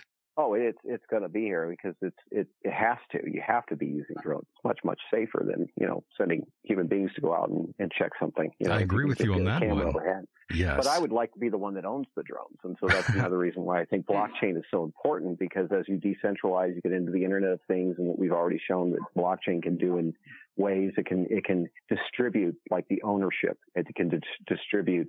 You know, rather than putting it in the hands of your police department, there could be independent drone services out there that could be used for those. And Paul, sorry to cut you off there, but Paul, have you seen anything like that out there in your area? Well, when I was in Arizona, I down near the border, I've seen the drones out there, you know, over the mountains looking for anyone who might be going, you know, from Mexico up. Yeah.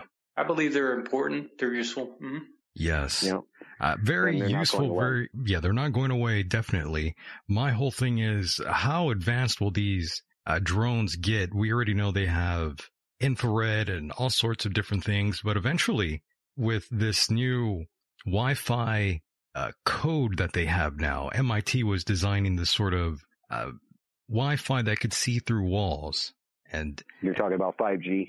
It's very 5G stuff. Very interesting stuff. And it's making me wonder if this is just another step towards all of that.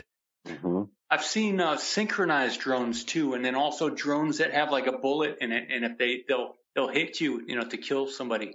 that's pretty dangerous, you know, where that's going. That's what I'm thinking. I'm thinking, where is this heading towards? We already know they have all sorts of methods to break up riots and crowds and all sorts of things, but eventually they will. They already weaponized these drones. So how long is it going to take before they start using it on regular citizens that aren't rioting? Not long. Yeah, not long. I mean, they just, you know, anything that they can hand over to, the enforcers to use against their fellow citizens, it's going to get used. I mean, we already have like tanks in police departments and, you know, weapon systems that were designed passively, or what they call non-kill, but can be really, really detrimental. So they've already been doing this. Yeah, they do. More stuff that's going to come out. Definitely. You know? The LAPD, like I always mention here on the program, the LRAD system that they made very famous. Exactly. Yeah. The long range acoustic device, indeed. Mm-hmm. That, I'm telling you, that can really mess you up. If you've never personally heard that sort of noise by one of those sound cannons, as they're referred to quite commonly. I've actually been around one of these things before, and they set it off, and I definitely felt nauseated after. Yeah. Yeah. And they think that go ahead. You know, it was said that Angela Merkel may have been hit by an energy weapon, and that's maybe why she was trembling in the last couple of weeks. Interesting. Yeah. Well, and that you brought up Kappy, and one of the theories that, you know, why Kappy would run himself or jump off a bridge, or as the report says, threw himself from a bridge, is that he might have been hit with a version of that technology, which is called voice to skull, or V2K, where it's at a lower frequency. Same type of technique, though. You're driving the person crazy from inside with noise, but only noise that they can hear, or even voices. In fact, there is a witness to Kappy, or with Kappy, that actually admitted to having a type of voice to skull situation happen in the car. And now, you know, I'm a sci-fi writer, so don't make a personal case out of this. I'm not trying to say that I know the exact truth of what happened, but it does sound like an interesting story, especially when you think about this person who invariably killed themselves. But the story went that this person was driving him in the car, and he was acting like there was always something agitating him. And as they round the corner, the sound of this music came through the speaker system, and the radio wasn't even on. And it was very clear. You could hear this music super, super clear for a couple of seconds as she made the turn. And then it went away, and they both looked at each other, and she says, or he had said to her, like, hey, you did you hear that? Or she said, yeah, what was it? So I've been hearing that all along, or something. So there's some news out there that would suggest that, if you believe it, that Kappy might have been, in fact, driven to death by this type of technology. Like in mind control. Mm-hmm. Yeah, like, you know, MK Ultra. Yeah, like MK Ultra.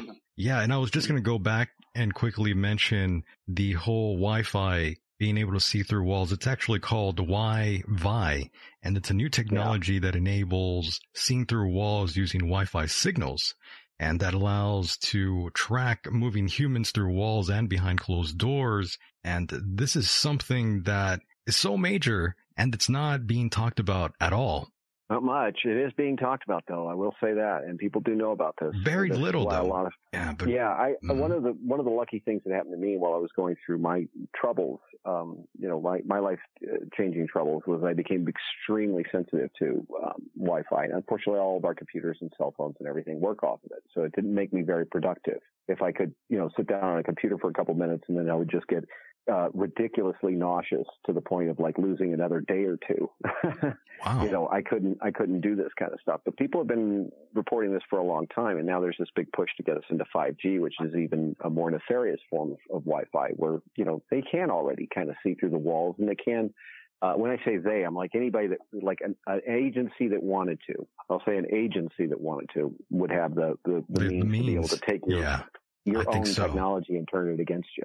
And I think we see more and more of that stuff. A lot of this, for me, started back in 2012 with Michael Hastings. Do you remember that story? Very, very vaguely, I do. You did tell me something about that in private. Yeah, it wasn't that it was one of these techniques of driving people crazy, but he was driving his car down L.A. In the middle of the night, and his car just blows up. Now, the story goes that he was just driving fast and ran into a tree, and it was one of these brand new Mercedes that can be Really, they've proven it at DEF CON or hacker conferences, that you can go in and hack into a car and take control of it. One of the thoughts was that he was in his car, the door's locked, the steering wheel takes control of itself, the accelerator hits the floor, and it sends him into a tree. Well, even that wasn't enough to cause the level of destruction that everybody saw. In fact, I have a personal friend that was in L.A. a block or two away when they heard the explosion.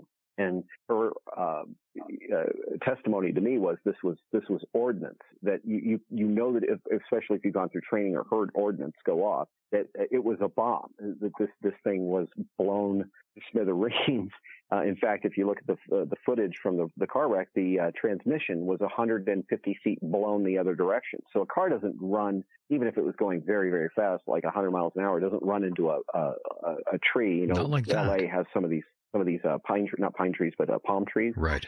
A 100-mile-an-hour car going right into a palm tree wouldn't blow up and send the transmission flying 150 feet back the other direction, 500-600-pound transmission block. Frank, let me quickly ask you, do you think that might have happened to Princess Diana?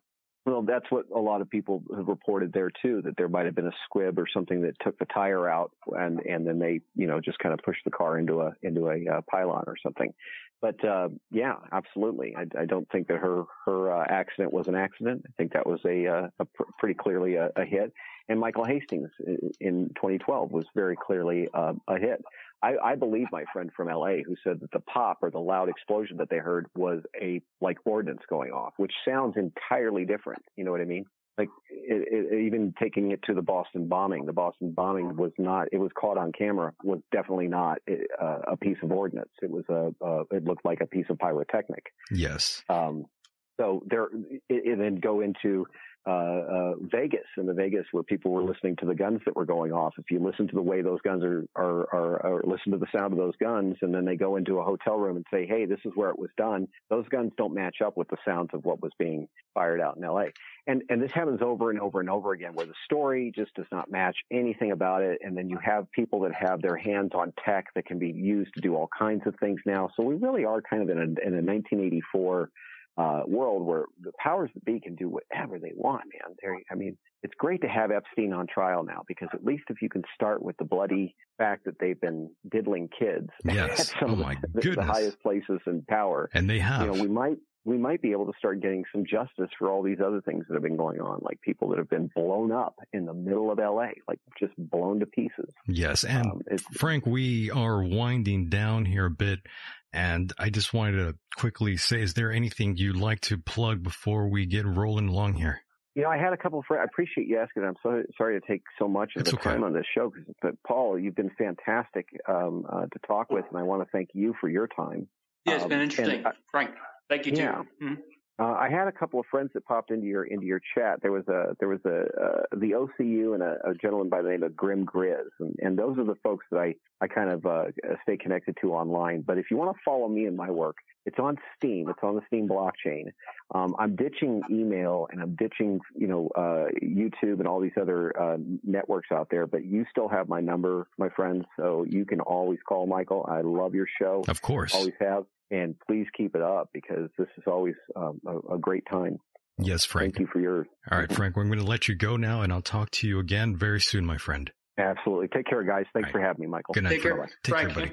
And there goes Mr. Frank Bacon. And Paul, I do want to thank you so much for being here as well. I had a great time talking to you about cryptocurrencies, and as well as talking about all these other things in the tech world, and of course, our friend Jeffrey Epstein. Yeah, it's been great. Wanted to let people know about the real estate I mentioned at the beginning. Do your thing. Okay. Auction.com is the website. AUCTION, auction.com. You can get a house for less than $10,000 there.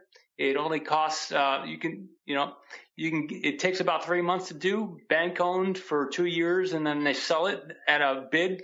And I've done it twice, and I've profited $5,000 on each house. So my second house I bought for $3,500.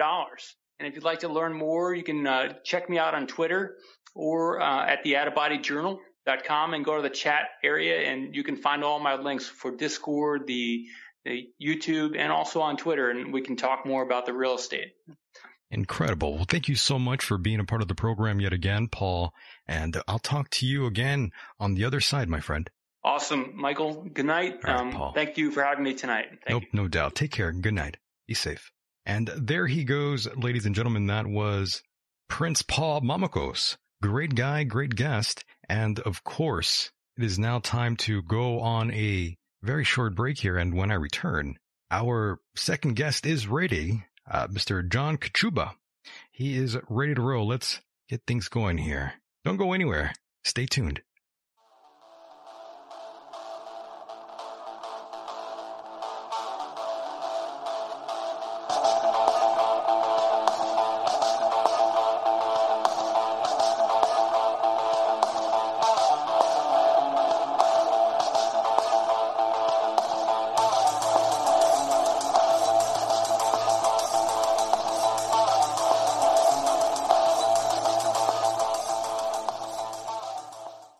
Welcome back to the program, boys and girls. Good to see so many of you out there still. Amazing. And we are joined by our second guest now, John Kachuba. John is an award-winning author of 12 books. John holds advanced degrees in creative writing and teaches in Ohio. He is a member of the Historical Novel Society and the Horror Writers Association. John frequently speaks on paranormal and metaphysical topics, and of course is a regular speaker at universities and libraries, paranormal conferences. You probably heard him on the radio or on TV. He makes his return here tonight. Give him a warm round of applause, boys and girls. Let's bring him in. John, are you alive out there? I'm alive out here. I can't believe you're here, John. Well, it's good to be here. It's been nearly 4 years. Yep, no doubt. Wow. Where has the time gone? I don't know. Where does the time go? I'd like to figure that out myself. That is insane. I can't believe it's been 4 years since the last time we've talked. And, you know, I even used a sample of your voice from the previous show we did together in the intro, the infamous It's Only the Paranormal Michael. And that's what you said in that sound drop, my friend. Okay. That's incredible. Right. Hopefully I sound the same. You sound great. You sound great, my friend. It's such an honor to finally have you back on. You are a great writer. And I'm not just saying that because I'm talking to you now. I actually have genuinely enjoyed your writing, John. Well, I appreciate that. It's meaningful to me to do that. And, you know, you often as a writer don't hear how your work is being received. You know, the book is out there. And you just hope it's being received well, but you don't often hear from people. So I take any comments very willingly. No doubt. So do I. Anytime someone says something nice, I go really crazy about it. It's very flattering. So, John, definitely tell us about yourself and what you've been doing since 2015. Yeah, well, let's see. Since 2015, I mean, I guess when I first came on your show, I probably had maybe 3 or 4 of my ghost books probably already in print at that point and doing pretty well. And those were all books about investigations that I had done with various groups and solo in a lot of haunted locations, not just in my home state of Ohio, but in different areas of the country, and in fact, even some internationally. But then there were a few books that came after that I sort of branched off a little bit. I did a historical novel that had nothing to do with the paranormal, but was about 17th century New England, where I grew up, not in the 17th century, but in New England. Right. What else? There was a paranormal novel that came out just last year called Dark Entry, and this is based on an actual location in Connecticut. I just fictionalized it and blew up some of the events a little bit, but the basic facts are sort of what are known to have happened in that area. So that's out there. And then, you know, other things like that. Done a lot of traveling. In the last 2 years, I've been in 13 different countries, mostly doing research, primarily for this book, Shapeshifters, that we'll be talking about tonight. Oh, yeah. So a lot of things have happened. And I've sort of branched out, I think, a little bit from just the simple idea of ghosts and what they're about to a much broader investigation into sort of the paranormal, metaphysical world as it is. Oh, yes. And of course, I'm curious to know if you've encountered anything in the realm of the paranormal since the last time we talked. Well, I'm trying to think. I mean, I know we talked about some of the incidents that I had when I was doing some ghost hunting. I'm not sure if they're ones that we've heard before, but I do remember one that I thought was pretty dramatic. I was in a house in Brooksville, Florida. It was an old Victorian, and it is now the Hernando County Historical Society. So it's an old Victorian home loaded with a lot of Victorian furniture. And it used to be the home of a doctor. It's called the May Springer House. And the doctor lived there and, of course, saw his patients there, which is what they did in the Victorian era. And his wife died in the house giving birth to their daughter, a very tragic thing, very sad thing. She died in childbirth, but the baby survived. Unfortunately, about the age of 3, I think it was, she succumbed to, I think it was yellow fever. You know, one of these, you know, either yellow fever or something like that, that was such a plague 100 or more years ago. But today, you know, we don't even think about that because it doesn't happen. We have medication for it.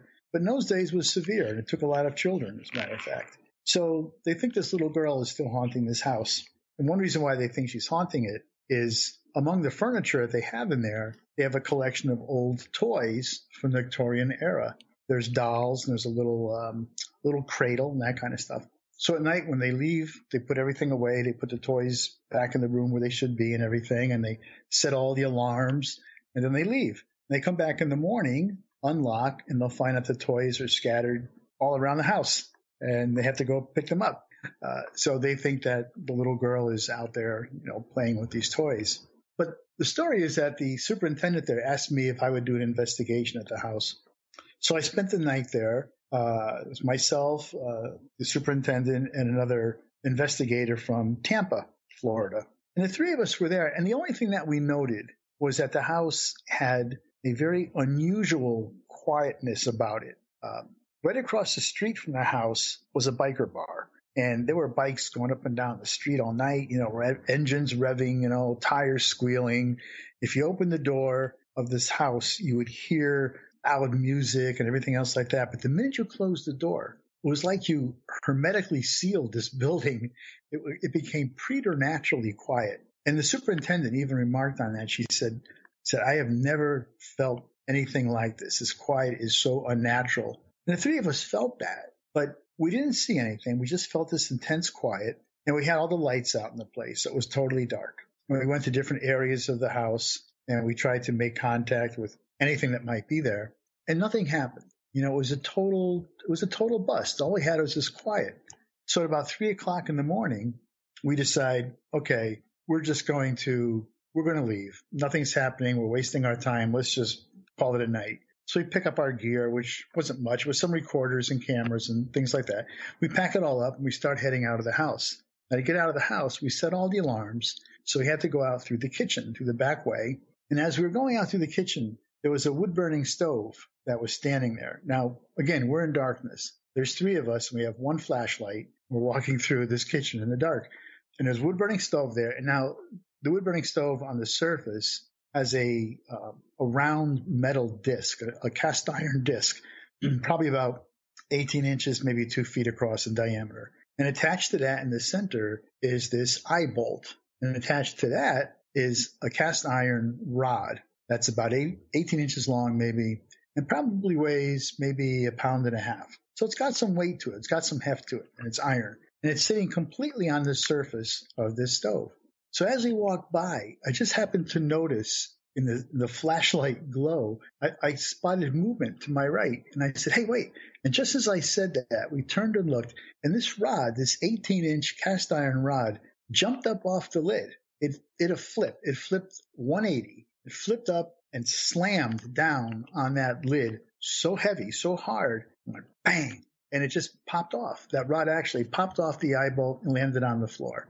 Now, we're the only people in the house. We stood there, and we said the most obvious dumb thing you could possibly say, which was, did you see that? Yes. All three of us, we saw this happen. And, of course, you know, cameras are packed up, right? Everything is gone. Everything is away. So we had no way of recording this. And we saw that and we just stood there.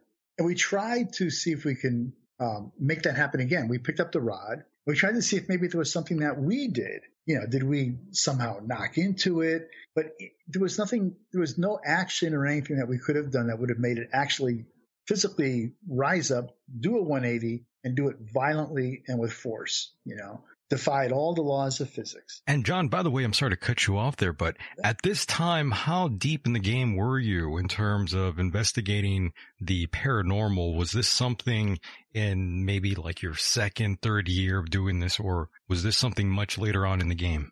Yeah, probably later. I probably had been investigating at that point for maybe, I don't know, maybe 6 or 7 years, I guess. I see. Okay. And it's interesting that one thing, and I don't know if this is where you're leading to it or not, but I do a lot of public speaking in libraries and universities and at conferences and things like that. And I was giving a talk at a library once just about ghosts in general and doing my bit. Sure. And when it was over, a woman came up to me and she said she identified herself as a spiritualist minister. And as such, she said that she's a medium. You know, she could see ghosts. She can sense ghosts. Anyway, she said, I've been listening to you. I really like the way you handle this. You have a lot of respect for the dead, respect for what you're doing, respect for the idea of a spirit world. And she said, I can see auras. And she said, I could read your aura. And she said, can you see auras? I said, no, I don't have any of those abilities. She said, well, I can see yours. And it indicates to me that you're open to this thing. And I said, well, yeah, I am. I mean, I'm an open-minded person. I'm willing to listen to points of view, you know. And she said, well, the spirits know that. And because they know that, they will be attracted to you. And I said, well, I'm not sure that I've, you know, witnessed that or felt that. And she said, well, you will, you know, you will. And this was before, you know, a couple of years maybe before, but I think she was on to something. I think sort of the way that I approach it might make me more I don't want to say susceptible, but in a way accessible maybe to the spirit world, you know. So that might be why that kind of an event occurred. I see. It's possible. Yes. And John, by the way, when you were growing up, did you have any of these sort of encounters? Not so much as a child, really. Most of this came on later on as an adult. I guess when I was maybe in my 20s or early 30s, I grew up in Connecticut. And at that time, I was living in Monroe, Connecticut, which is where Ed and Lorraine Warren lived for many, many years. And I'm sure your listeners probably know who they are. I always refer to them as the godfather and godmother of American ghost hunting. They both passed on since then. Mm-hmm. But I got to know them. You met them, though, right? Yeah. Oh, yeah. Yeah. I was invited to their house. And I spent some time with them at their home looking at some photos they had. They were looking at some photos that I had taken of a place called Dudleytown in Connecticut. And so I got to know them a little bit. And in fact, in my book, Ghost Hunters, I have two interviews with Ed and Lorraine. Right. And actually, they're about 12 years apart. So the first one is with Ed and Lorraine. And that's when Ed was still hale and hearty and this solid man. The second one was, unfortunately, after he had this massive stroke. And when I went there that time, he was in a wheelchair, completely paralyzed, unable to speak. He can only make noises. Oh, man. That was really very sad to see. Yeah. And Lorraine was there always as his caretaker, as she was all the time, even when he was healthy. So I was interviewing her primarily. But so they got me, again, a little more involved with it. And then I started taking things a little more seriously at that point, I think. Understood. And of course, for those that don't know, the very popular film Annabelle comes from them. Right.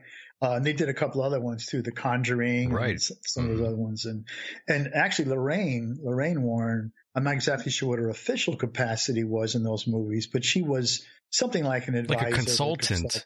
Yes, yeah. Right.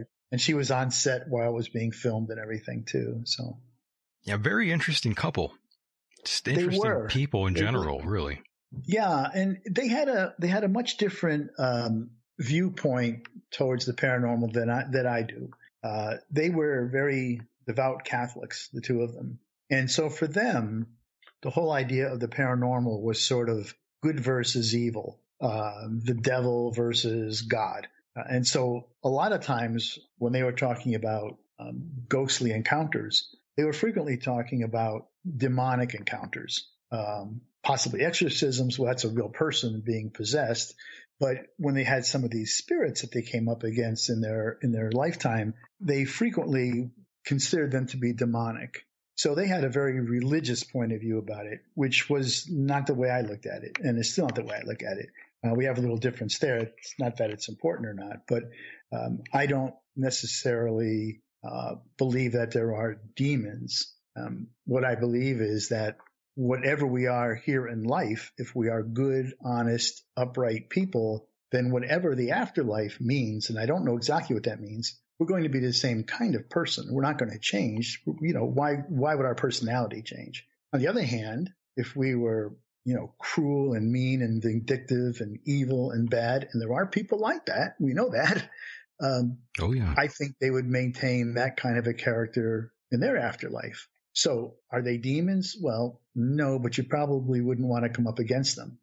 Yeah, that's interesting that you have that take, because not many people share that sort of view in terms of demons. Well, I think that's true. But I think, again, if you go way, way back in history, the whole idea of demons is centered in religion, not necessarily just Christianity either. I mean, there are certainly other religions around the world that have demons, and they also have the counterpart, if you want to call it an angel or some kind of a good spirit. I mean, they have that. There's always this cosmic good versus evil. Good versus evil. Yeah. Yeah. Yeah. But I think that's couched in religious terms all the time. But that sort of comes into the shapeshifter thing that we're going to be talking about a little bit, because yes, we'll get into that in a moment here. But yeah, that makes me curious even further about your upbringing. Was mom and dad, were they religious? And was that something that was, I guess, I was going to say, is that something that perhaps you were a part of at one time or another? Oh, sure. Yeah. I mean, my parents were also devout Catholics, went to church every Sunday. I went to Catholic high school. I went to a Catholic university. I was raised very much as a believing Catholic. And it wasn't until probably as an adult, as a young man, that I started moving away from Catholicism and then eventually left it entirely. But, everything that they taught me, I mean, I was certainly well-grounded in Catholicism and the beliefs of Christianity generally, so. And what made you turn your back on that? And I'm saying that, of course, sarcastically, joking here. Well, I mean, there were a lot of things. I think part of it was the idea that I was being told things that were considered, that was dogma. In other words, if you wanted to be a Catholic, you had to believe certain things. You had to say, yes, this happened. You had to accept certain things. And as I thought about it and got older and, started doing reading on my own and other religions and philosophy and whatever, it became apparent to me that I couldn't hold those beliefs, that I couldn't – they didn't work for me. I couldn't find any logic or reason or anything for them, you couldn't connect with it, in other words. What's that? I said you couldn't connect with it properly. No, that's right. That's right. It wasn't meaningful for me. And it's not to deride anybody that has those beliefs. But for me, it was just like, no, it didn't make sense to me at all. And so where I am now, I heard you talking to some of your guests previously, and I'm in the same realm, which is that I believe every religion in the world has some value to it. Yeah. They have some good principles to them. They have some beliefs. Yeah, all religion seem to carry a piece of the cosmic puzzle, I like to say. Well, I think that's true. And so I guess I find it hard to believe that any one religion is right. They have a lock on the truth, I'm with you on that one, John. 100%. I'm right there with you. I personally, I'm an agnostic atheist. So it really does depend on my mood during that time, whether I believe in a God per se or not, as childish as that may seem. But we all have our ups and our downs. And sometimes we are left with this internal battle from within, a spiritual battle. That's true. And I think it's important. Well, it's important for me. I can't say it's important for everybody else. Sure. But it's important for me to continue to try to explore spirituality, to explore what is truthful for me, what works for me. And so that's been sort of a quest since I left the church officially, and it continues today. I do a lot of reading and a lot of different, religious books and texts, and I do a lot of work with people of all different faiths and everything else, trying to sort of figure out what's the best path to take. Right. And it's always the same one. There's never one answer for the sum of your problems. That's true. It's incredible, right? Yeah. Just like in life, there's never not one path. Right. Amazing. It's like quantum physics. Oh, yes, sir. Right. Every time you make one decision, there's a myriad of other ones that you didn't make. Amazing. And of course, I'm curious to know as well, growing up, did you ever think and imagine you would be doing this sort of work, John? The fact that you have become very popular in terms of the paranormal in that field. Right. That's true. And I have to say, no, that was certainly not anywhere on my radar screen. After I got out of college, I was in sales and marketing, pharmaceuticals and medical equipment and things like that for many years. I had an ad agency for a while in that field. So I never really thought I was going to get into that. Wild stuff, right? How life just quickly turns in an instant. Oh yeah, definitely. And you need to be open to that instant, because you don't know if it's going to work out for the good or for the bad, but you need to be open to it and find out. One thing I learned is that people are afraid of change, and they're afraid of the unknown and what's new. And a lot of these fears hold them back. And that's something I've learned much later on in life as I've grown older. I've learned that I've had a lot of fear in my heart, and it's what's held me back and a lot of things in my adult life. And I've been getting over all those sort of things. I no longer have anger or fear in my heart, John. Well, that's great. And I think that's true for a lot of people, is that there is fear, especially of change or of the unknown. It's very comfortable when you get into some kind of a routine or a system where everything is the same, you know exactly what's going to happen day to day, and it's comfortable, and you don't want to move out of that comfort zone. How often do we say, the old expression, stretch your comfort zone? Right. But it's true. It's true. I mean, you need to take those – well, that's what I believe. And again, I can't speak for anybody else but myself, but I do feel that for me it's always been important to try to do that, to try to see what's out there, and to try not to be fearful about it. And, no doubt. And realizing, as the Buddhists say, that everything is in a state of change. Everything is continually changing. There is no permanence to anything. So why be afraid of it? Yeah, don't be afraid of change, no doubt. And John, I am curious about your parents. Are they still alive? They are not. Okay. They both passed away in 2016 within 5 days of each other. Holy hell. Yeah, that's what I said. Wow, 5 days.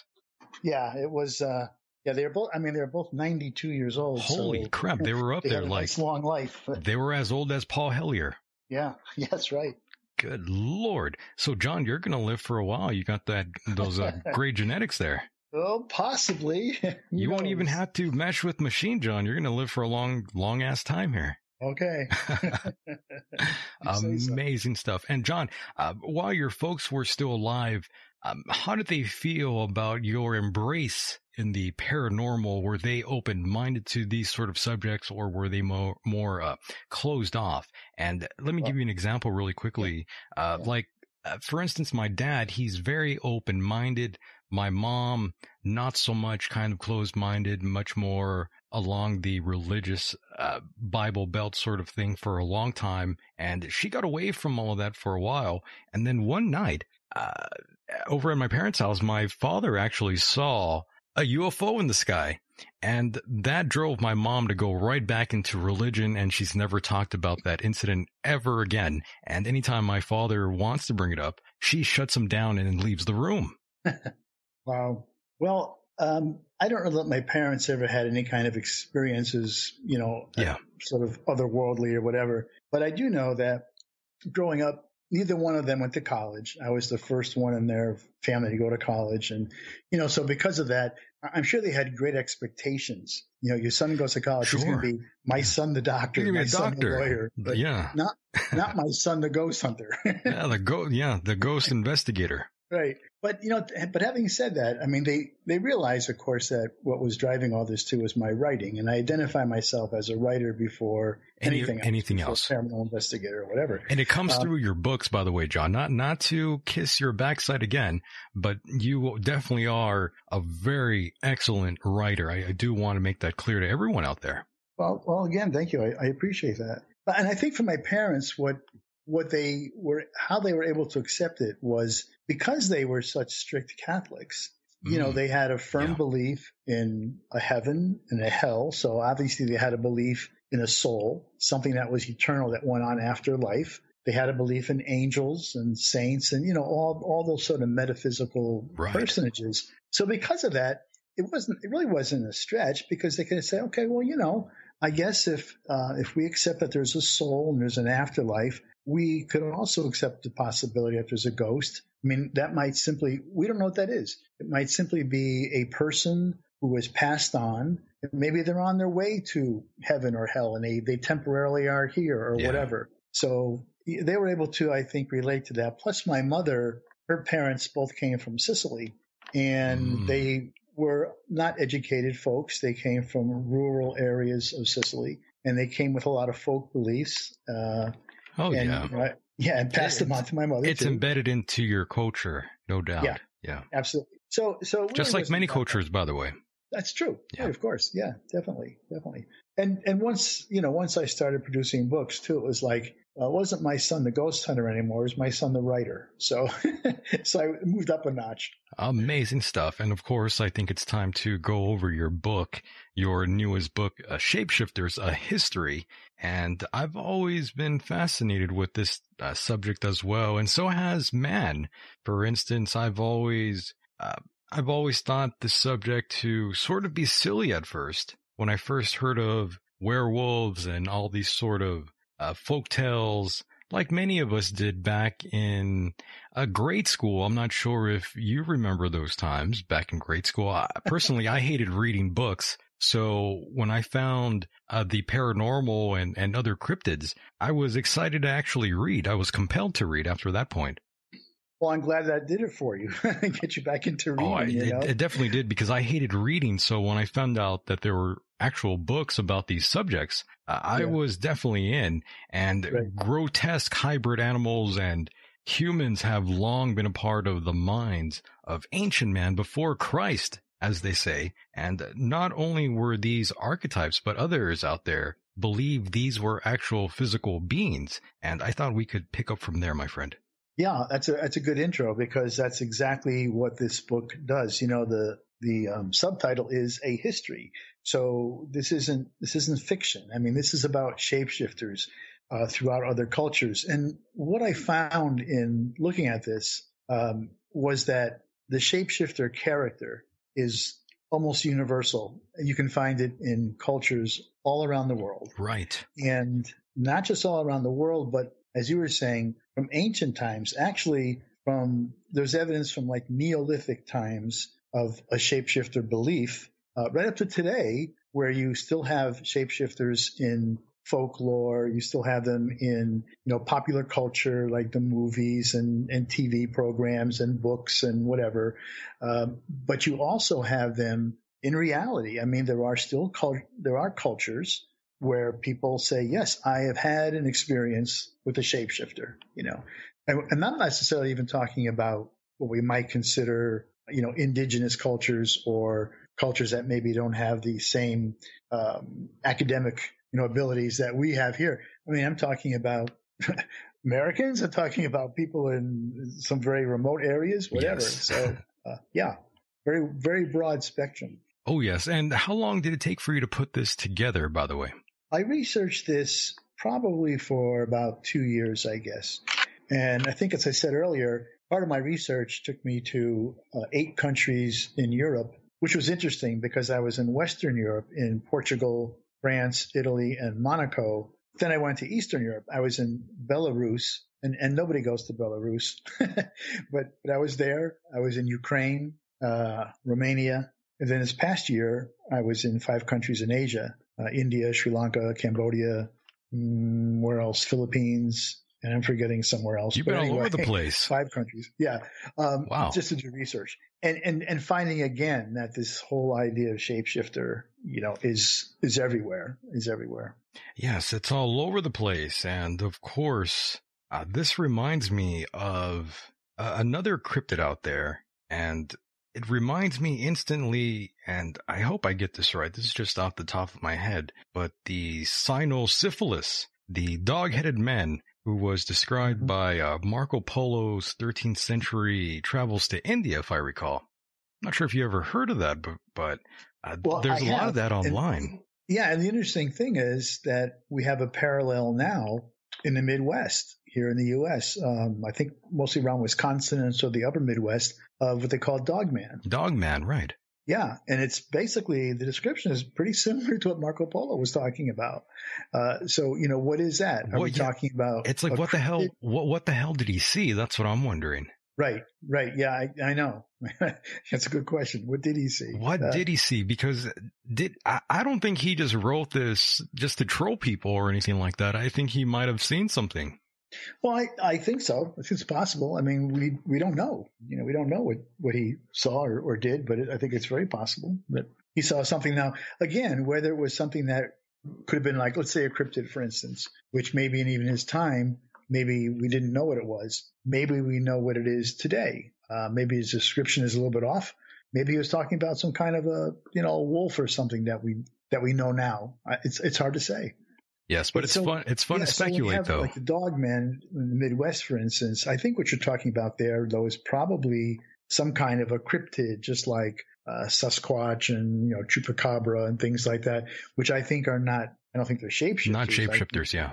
Right, just something we don't know exactly what they are, but something something animal, some kind of a species we haven't discovered yet. Yes, and for those that don't know what cynosyphilis is. No, it's not one of those sort of things. for those with dirty minds out there, no, that's not what I'm referring to. If you are curious, the tribes of the cynosyphilis, they apparently barked and spoke English and lived in caves. Again, I have no idea what Marco Polo was describing or if he was making that up, but these sort of stories have been around for a long time, too. Mm-hmm. Right. And it's interesting because there's in my book, in Shapeshifters, I have some accounts fairly recently, within the last 30 years or so, of what looks like possible werewolf encounters in India. So, here we go. Is that what he was talking about that long ago? And are they still around? Yeah, that's a great question. Who knows, right? And it's fun to speculate. Right. Very, very fun to speculate. And of course, this reminds me now, since we're talking about shapeshifters, David Icke, he talks about shapeshifters all the time, but he also talks about reptilians who are these shapeshifters. And I'm not exactly sure what your opinion is on David Icke or what he's been talking about for the longest time, but he always talks about these reptilians, this cabal, the elite that control the world. What's your take on David and this perception that he has? Yeah, I actually write about him in my book, in the chapter about which chapter it is. I saw that. I do mention him. Yeah, and he talks about what he calls the Babylonian Brotherhood, and it's like you say, it's this cabal of people. Well, I'll hold off calling them people, but of beings that are now in positions of power around the world, in the U.S. and other countries, and are gradually moving into those positions. Now, who are these people? Well, he goes back to say that millions of years ago, from some star system, I forgot the name, but David has it all laid out very, very detailed, the name of the star system and the planet and everything else. But he said that there were aliens, and he says reptilian aliens, so people that had a reptilian form to them, but were shapeshifters, that they came to Earth millions of years ago, and basically mated with whatever proto-human beings were on the planet at that time. I don't know, Neanderthal or whatever they were. But that by doing that, they created this genetic bloodline that has this reptilian alien shape-shifting gene within it, so that over the centuries, over the thousands and thousands of years, there's been this creation of reptilian aliens that had been among us, but, you know, hidden because they are shapeshifters and we don't see them that way. And I'm not exactly sure, you know, I don't want to paraphrase, try to say what he says, because I may get this inaccurately, but the whole idea, I thought, was that they are taking control. And I know that he says that some of the reptilian alien shapeshifters have been people like Queen Elizabeth II, Barack Obama. It goes back to not just world leaders in terms of politics, but even major athletes. Yeah, he's listing all kinds of names. Yes, right. There's a whole list of people that he calls reptilian aliens. And I think he claims to have something like 20 million people that follow his belief and get his newsletter and all that. He's got a huge fan base, and right. His speeches, by the way, are like 4 or 5 hours long. That's true. Pretty right. Ridiculous. I know. I've heard some of them to some point until I, you know, couldn't take any more of it. But so, you know, my personal opinion is just that it's an interesting story that he's put together. But it's hard for me to give it a whole lot of credence, because there's no evidence of any kind, really. I mean, there's no facts to back it up. It's just, it's cut from whole cloth, you know? So, I'm not really sure about that. Yes, it's very unusual that he's been saying this for such a long time now, and he really believes that. I don't know if he does or not. I mean, I assume he does, but, you know, for all I know, this could be, you know, it could be a good laugh he's having on us, too. Oh, you never know. That's true. That's true. He might just be laughing all the way to the bank. Well, he could very well be. But I do agree with him, though, in terms of these reptilians, in terms of archetypes. I feel that we see plenty of those around. Well, there are. I mean, you can even look in some of the, like I said, some of these cultures, and look at some folk tales or folk beliefs, or even some fairy tales, you know, and there are certainly shape-shifting reptiles or shape-shifting amphibians. It's not unusual. Shape-shifting snakes and all. I mean, they're in a lot of cultures. So that archetype, if you want to call it that character is there. So it's not a stretch necessarily to say that, okay, well, maybe there's lizard men, you know, if you want to call them that, reptilian alien shapeshifters. There is a basis for that in the sense that, yeah, there have been reptilian aliens or reptilian shapeshifters in different cultures, in folklore, in mythology. So they are there. They're in our mind. They're in our consciousness. They really are. They really are. And, of course, as we go along here and talk about other cryptids for a moment here, are there any cryptids that you think don't exist at all? Well, wait a minute. Cryptids that don't exist at all. Okay. I'm not even sure how to answer that. If it doesn't exist, how? I'm not sure I'm getting the question even. You're not understanding the question. I'm just asking if there are any of these sort of cryptids that you think wouldn't exist at all. Like, an example, for me personally, it would be like the Loch Ness Monster. Oh, okay. I see. Yeah, I just don't think Old Nessie is something that actually exists in this current time. And to be honest with you, I'm nearly done with Bigfoot. Almost. I'm on the fence. Yeah, no, okay, I understand what you're saying. Yeah, and I'm not sure. The ones that I've heard about, I think there's possibilities. For instance, Bigfoot, Sasquatch. I mean, there's some parallels in the Himalayas, you know, with the Yeti. People think that it seems similar to Bigfoot. Here in Ohio, we have something called the Ohio Grassman, which is, again, sort of this big, furry kind of hominid-looking person. I'm on shattered faith here. Yeah. You're what? I said I'm on shattered faith here. Oh, okay. I'm being dramatic, of course, but yes. Yeah, no, I understand. but so I think some of these, you know, the ones that I've heard, I think there's a possibility that they might actually exist. Nessie is a little bit different, because that sounds almost like they're describing some sort of prehistoric, almost dinosaur-like, you know, aquatic creature. Now, that might be pushing it too far. But, you know, think about this too, though. What was it, back in the 50s, I guess, or something, when off the coast of Africa, some fishermen pulled up a coelacanth, this ugly-looking fish that everybody thought had been extinct for like 50 million years or something. And there it was, alive. And now they know they're still down there. So we don't know. Yeah, we don't know exactly. Especially in the ocean, you know. Yeah, so there's still I haven't found anything that any of the cryptids that I've heard about, to me, don't seem that bizarre or that out of line that I think that there couldn't be a possibility that they may actually exist. You're still hanging on. I'm still hanging on. You're still hanging on. Yeah. You know, I did hear of one story about a child being lost in the woods only to have been nurtured from some say it was a Bigfoot, and then some people say it was a bear. But bears aren't exactly known to do that sort of thing. I wouldn't think so. But so that's interesting. I hadn't heard that story. But if Bigfoot is something between animal and human, you know, I could see the possibility where it may have had those maternal instincts or whatever to take care of something that roughly looked like one of its own or something like that. I mean, we hear about animals sometimes adopting other baby animals of a different species that they find, and that seems to happen now and then. So I found the news article really quickly here. It's a 3-year-old by the name of Casey Hathaway, who apparently went missing for 3 days, and apparently a bear kept him company. Okay. I don't know any bear that would do that, though. Well, yeah, I'm not a bear expert, but I'm not a bear expert, by the way. I'm a little skeptical. I'm skeptical, too. That's why I'm thinking some people were saying perhaps what he was experiencing was maybe a Bigfoot. Yeah, well, that's what I say. Who knows? I mean, it's a possibility if they have that kind of instinct. You know, that's fun to speculate.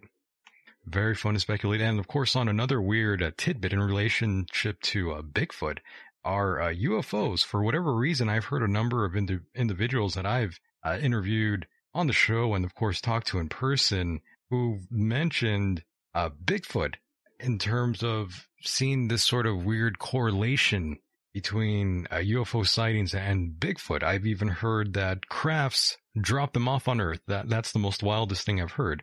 But that's one of the many, my friend. Well, I haven't heard that one, but yeah, okay. Doesn't surprise me. Very weird, very weird. Yeah, there was a guy on here I interviewed maybe a year or two ago, and he was talking about Mount Shasta. And lots of sightings out there for whatever reason, but what was strange is that he encountered Bigfoot shortly after a UFO encounter. Oh, at Mount Shasta? Yes. Around an area, yeah. I just finished reading a novel, but I can't remember the name of it, but Mount Shasta figures in it predominantly, and it talks in there about some of the Native American lore about Mount Shasta. But if I read this correctly, the belief was that there's not that it's a vortex, but that there's I'll call it a gate, for lack of a better word. A gate or a portal, as they say. Right, yeah. Something at Mount Shasta that opens up, or, you know, that can take you into another realm, take you out of here and to somewhere else. And so I think, you know, the Native Americans, I think, revered that mountain, and that may be part of why they did. You know, you might be right, and I'm so glad you said that, because now that brings me to another very interesting tidbit here, and that, of course, is Skinwalker Ranch. We can't really go too far off here without bringing that up. Right. Yes. Right. Lots of weird sightings in the skies and on the ground when it comes to Skinwalker Ranch. A number of bizarre sightings took place out there in Utah, I believe it is.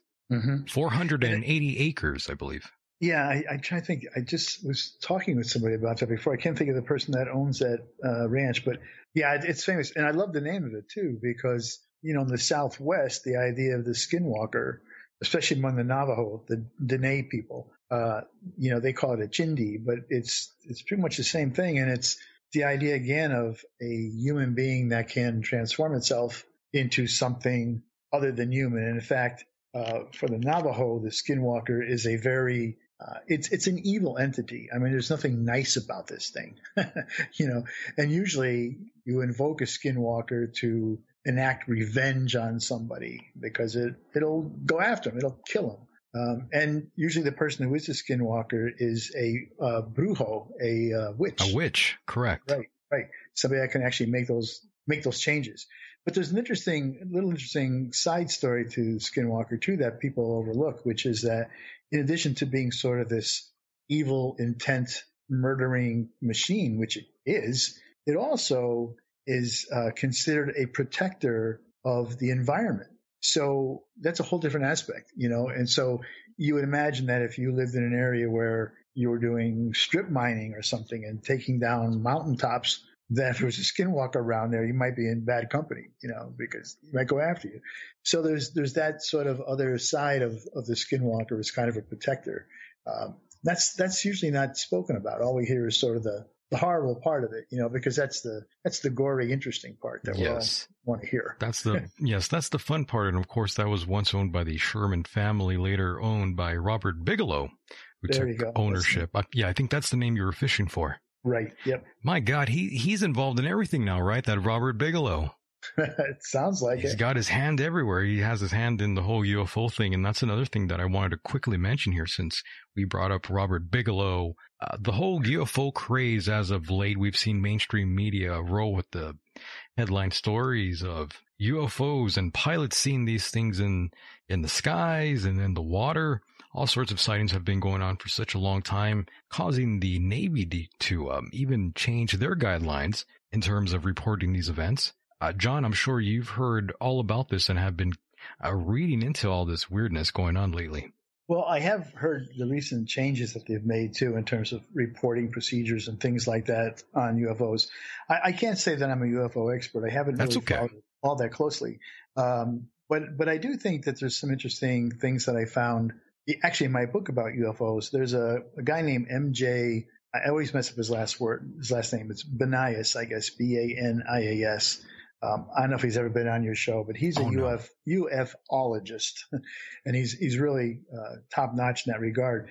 But what he talks about is – because I was talking to him about shapeshifters, and he said, well, you know, he thinks that any alien that would encounter a human being would have to, just by that simple encounter, would have to be a shapeshifter. Mm. And I said, well, why would it have to be a shapeshifter? And why couldn't it just be whatever it is, you know, a silver being or a little green man, whatever he was? Why would he be a shapeshifter? And he said, because our brains, the human brain, would not be able to recognize an alien. In its true form, right? I see. Because what's our brain do? It immediately has to categorize things, right? Yes. If we see something we don't know, we have to say, okay, it sort of fits into this box, or no, it really goes into this box. But we have to do that in order to make sense of things.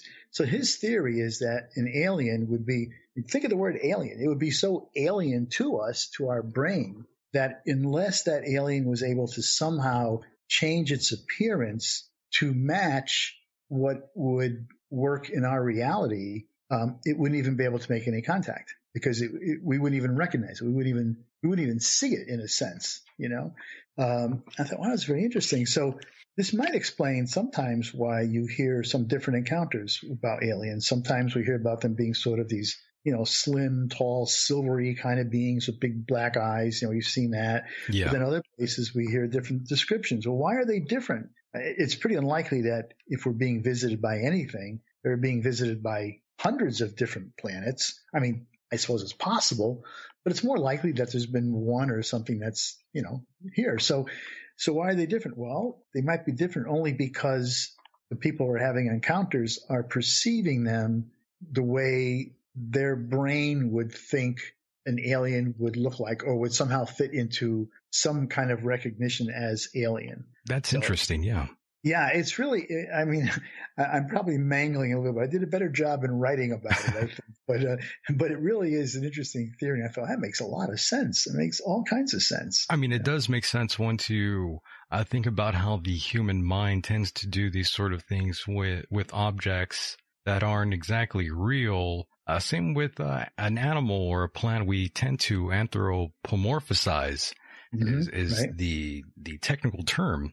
Right. And that's sort of something that tends to happen to some folks when they see clouds in the sky. They think they're seeing people in the sky. Sure. And, yeah. Sure. Or rocks or all sorts of things. Even a stain on the side of a house, people think it's Jesus Christ or the Virgin Mary. Right. Right. Burnt toast, Elvis. You know, I've seen those. Yeah. Our minds tend to do that.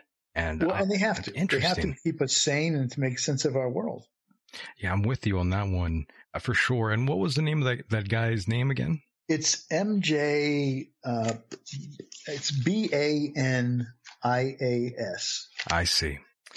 Okay. I don't know exactly how to pronounce his name. Well, I'll definitely look him up. He sounds like an interesting character. Yeah, I think he'd be great on your show, actually. Yeah, that'd be fun.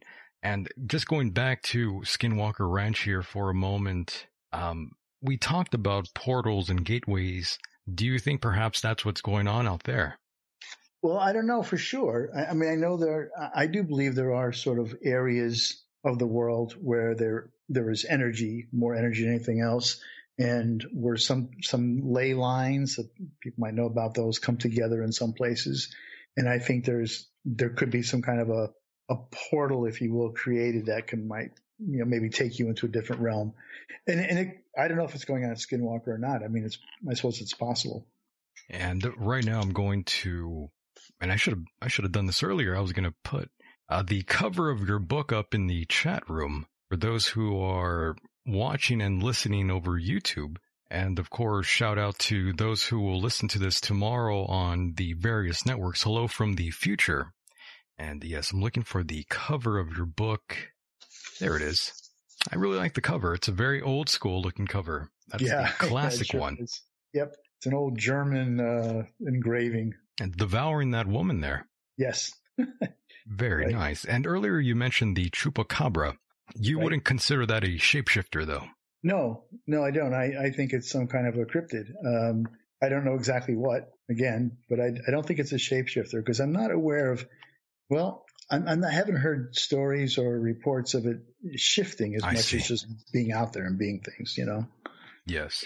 And, of course, going back to some of your paranormal investigations, I've never done that before personally, but I'm open to it. Eventually, I'll pull the trigger and go and do it. How long have you been doing that, John? Well, I guess I started actually doing the investigations with my first book, which would have been 2003 is when I was doing the research.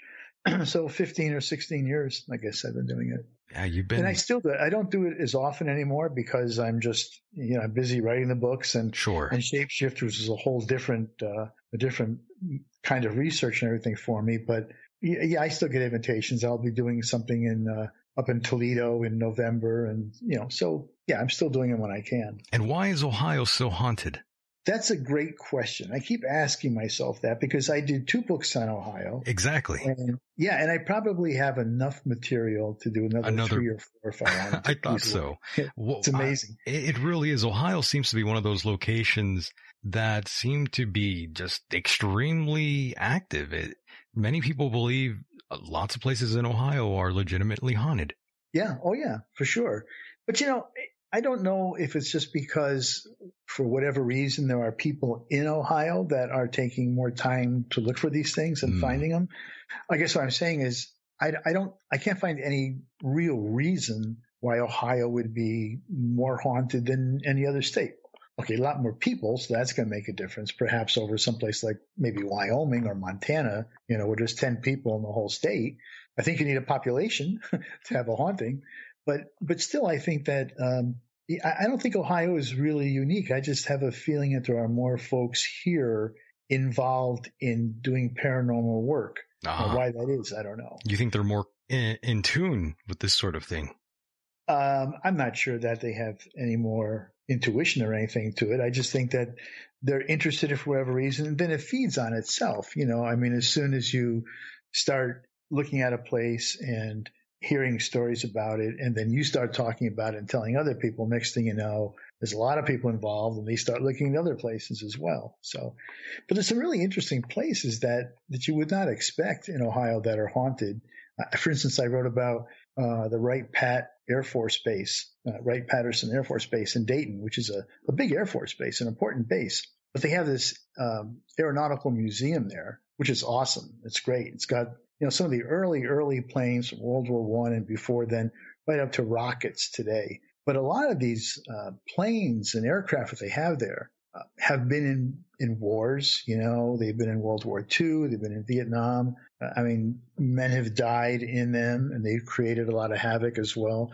And there's all kinds of stories from that place of some of these planes being haunted and everything. And that was That was like the last place in the world I would expect to hear anything or find anything going on there. And by the way, Bossman in the chat room wants me to ask if you have any info on the mound builders in Ohio and West Virginia. Oh, well, I mean, there are certainly a lot of mounds. The one I like most is probably one of the most famous ones, that Serpent Mound. The Serpent Mound, correct. Yeah. Yeah.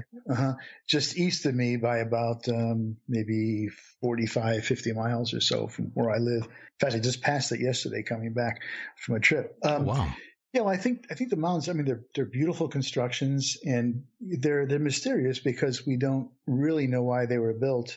You know, some people thought just the basic mound shape. There's a lot of smaller mounds. Some people thought, well, maybe those were burial sites, you know, for important chieftains or something like that. But it turns out that, no, that doesn't seem to be the case. But then you have something like Serpent Mound, which is this long snake-like – it's a snake. It's a long snake earthwork, and the mouth opens it's open, and it looks like there's like an egg. It looks like it's holding an egg in its jaws. And it's not visible really from the ground. I mean, you could walk along the mountain, you know, walk along the edge of it and say, oh, there's this earthwork alongside me, but you can't really see it as a snake. You have to be up above. You have to be elevated somewhere at a pretty good distance, a good height to see it, to be able to see that it's a snake. Yeah. So, you know, there's questions about these kinds of mounds, and not just in America. There's some in, you know, South America and everything else too. And it's, oh, why were they built that way? Who were they built for? Who was looking at these things? You know? Yes. That's very interesting. Yeah, it goes back to UFOs again, maybe, right? Yeah, going back to UFOs. Yeah, right. And you're not really that interested in ufology, correct? Well, something I'm not that interested in. I find it interesting, but I'm just my field is elsewhere. Elsewhere, right now. I hear you. No doubt. I only have so many hours a day. I know. Tell me about it. There's so many things that you want to get into, but there's just no time. Right. That's the issue. When I was younger, I was doing a lot. I mean, I read Project Blue Book when that came out and years ago and stuff. So, you know, so I've read some of those things. You've gone through the rounds. Yeah, I have. Yeah. Yeah, I hear you. By the way, going back to just paranormal investigations, I've never done it, like I said before, but there's a place in San Diego here in California, Coronado Island.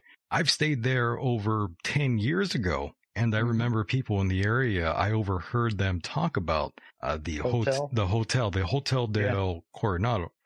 Right. And, you know, I should go out there sometime. And from off the top of my head, from what I remember, there's the story goes a woman checked into that hotel and never left. Her name was, I think, Kate Morgan. And she, I think so, yeah, she's like the resident ghost there. Right, right. Yeah, I visited that hotel. Oh, you were there. Yeah, and it's also in Old Town San Diego. There's the, I think it's called the Whaley House. I've been there. Yeah. Yeah. Okay, so that too. I guess it was an old courthouse or something at one time, maybe a jail too. I don't remember exactly. But yeah, that too is a haunted location. The upstairs is very interesting, right? Mm-hmm. Yeah, yeah. So, but the hotel is cool. That's you know, first of all, it's a beautiful old hotel, if nothing else. But yeah, that story is interesting, and it's quite a mystery. So, and when you were there, you didn't experience anything, correct? No, I didn't. I mean, I wasn't there that long, and you know, the thing about doing any kind of paranormal investigation is that you can spend hours and hours and hours at a location, as I indicated before, and nothing will happen. Nothing happens, yeah. Right. And you can walk in and be there for 2 minutes and something will happen. So it doesn't happen on demand. You know, you can't go in and say, okay, let's go. I want to see something. I want to see some activity. So you have to be lucky. And it requires time to do it. So, and the other thing too, is I don't claim to have any powers. I'm not a medium. I'm not clairvoyant or anything like that. I'm just a person. A lot of these people are, I've noticed that, who go on these ghost investigations. A lot of them claim to be mediums or psychics, you name it. Right. And a lot of the investigations that I've done, I've worked with various ghost hunting teams, you know, around the country. And frequently they will have somebody on their team who is a medium. And so we'll go into a location, and the medium, who often enough is a woman, will say something like, okay, I can sense something in this corner here, this building. So we go over there and just say, yeah, okay, I can definitely see it. There's a man sitting here on this chair, and we're all standing around the chair looking at the chair. And, of course, we're not seeing anything. And she's saying, yeah, he's sitting here. and he's motioning to you by the door or something like that, and we're not seeing it, we're not feeling it. I've been on these investigations where we've had mediums that I've been quite honestly a little suspicious of, thinking, well, I could say that too. How are you going to prove it? But on the other hand, I've been on investigations where we've had some mediums who have brought out some information about something. Like there's a woman here. She's looks like she's about 80 years old. She has gray hair. She's holding a picture of a child or whatever it might be. And then when you do some research later on, historical research, actual, document research and that kind of thing, and you find out that, yeah, there was a woman that was 80 years old. Her child died and, she was very attached to her or something along those lines. And you say, well, that medium actually hit it. So I do think there are people who are legitimate and have the ability to somehow tap into something that happened in the past or tap into spirits that might be still with us. But I also think there's a lot of other people who don't have that ability. And I'm not even saying they're faking it as much as they just maybe truly believe that they're doing that. Yeah, and there are some phonies, of course, as there is in every occupation. Yeah, and as soon as you said that, one name came to mind right away, Sylvia Browne. Oh, Sylvia Browne. I remember her. Back in the 90s, yeah. Yeah, she actually endorsed my first ghost hunting book. Oh, my God, did she really? Yeah. She wrote it was only like 2 or 3 sentences. But well, that's still nice. Yeah. Oh, that's still nice for you. Great. So I'm not even sure how she got it. I don't know if my publisher sent it to her or whatever, but wow. Yeah, she was always coming out on TV back in the day. Right. That's right. And she took a lot of heat, too. She did. Well, and they still do. I mean, even somebody like John Edward and some of those other folks, I mean, they take it because it's still hard to believe. I know a lot of people who are psychics and are mediums, and I know a lot who are legit and who I trust. Like I said, I've also come across some that I've just thought, no, I'm not thinking that you're really accurate. I hear you. And of course, John, do you believe in the afterlife? Well, I do, but not in the typical religious sense. Not the typical. We kind of discussed that, right? Yeah. I look at it more scientifically. If you look at all the theories that Einstein brought out, so we know that everything is energy. We know that everything is energy. We know that energy cannot be created. It can't be destroyed, but it can be transformed. It can be transferred. One to another. Right. So what happens to us when we die, right? We're energy. Well, we certainly know. We talk about pushing up daisies. Yeah, we do. I mean, our carbon ends up in the ground somewhere, someplace, literally being absorbed by a daisy. And next thing you know, we are a daisy. That's part of us. But what about we don't know. I mean, is it possible that maybe even just a little tiny bit of whatever makes us up goes on in some other form? And if you think about it, there's the Buddhists had this idea. I'm going to call it a cosmic mind. I'm not exactly sure that's the exact term they use, but the idea is sort of a universal consciousness, right? That it's out there. It's out there somewhere. We all tap into it. Now, interestingly enough, there's been research done by neuroscientists lately that is coming to that same conclusion, which is that what we consider our mind is not within our skull. It's not in our body. It's not in us. It's actually outside of us, and that we sort of tap into that. I'm not exactly sure of the mechanism, but somehow we're tapping into that. So if that's true, maybe that's the afterlife. Maybe whatever is left of us, maybe that little bit of us goes into that sort of cosmic mind or universal consciousness or whatever. Maybe that's the afterlife. So I look at it sort of in terms like that, more things I think are based more on science than on just, faith. I hear you. That makes a lot of sense. And of course, before we move forward from this topic, I did want to just quickly ask you about human origins and what you believe in. About human origin? Yeah. Do you believe in evolution? Oh yeah. I'm definitely a science guy. Science-based guy? Yeah. Yeah. I think Darwin had it right. I mean, I think we evolved from lower life forms. Yes. And I think we're still evolving. I believe in the notion of panspermia. Oh, yeah. Okay. That's a term I haven't heard in a while. Yeah, I really do believe that's how we were seeded, how life came to be. We came from some sort of asteroid. Well, I mean, everything supposedly is stardust, right? Correct. I mean, that's what we say. Yeah. We're all stardust. And keeping that in mind, that goes back to the fact that if that's true, that to me is sort of, again, an indication of kind of this universality, if you will, of everything. Everything is stardust. It's a universal, not a mind, but sort of a universal form of existence. Well, wouldn't it be great, John, if all of us can just realize and accept the fact that we are all one? Yeah, well, yeah, that's John Lennon all over again. But yeah, it sure is, though. But it's just true, though, as cliche as it is. No, it is true. Absolutely true. I wish that would happen. Me too. A lot of issues and troubles that we all face as humans today, as separated as we are, we definitely still have that common bond that many overlook, and it's quite sad. Yeah. Our separations are all artificial. They're based on lines drawn on map, they're based on religions, nationalities, but those aren't true identities. I hear you. And Philip Blair in the chat room wants me to ask if you have any cool accounts from Romania. Well, I was in Romania, and I went to all the Dracula sites. Look how lucky John is here, ladies and gentlemen. Well, the thing is, if you're going to talk about vampires, if you can talk about shapeshifters, you're going to have to talk about vampires as one, for sure, right? And by doing that, then, of course, you're going to have to talk about Dracula. So I'm sure your audience knows a lot of that history already. It's pretty well known by now. But when Bram Stoker wrote Dracula, he had never set foot in Romania at all. But he did meet a Hungarian professor who told him a lot about Vlad Tepes Dracul, who was a prince of Wallachia in Transylvania during the 15th century. And Dracul, D-R-A-C-U-L, was the family name. And you put an A after it, Dracula, it means son of Dracul. So here you had this prince, Vlad Tepes Dracula, who was the son of Vlad Tepes Dracul. And so Stoker heard some of the stories about this guy, and he was a pretty tough guy. The Turks were invading that whole area of the world, Transylvania, Romania. And, he was a Christian prince, and it was his duty to fight the Turks.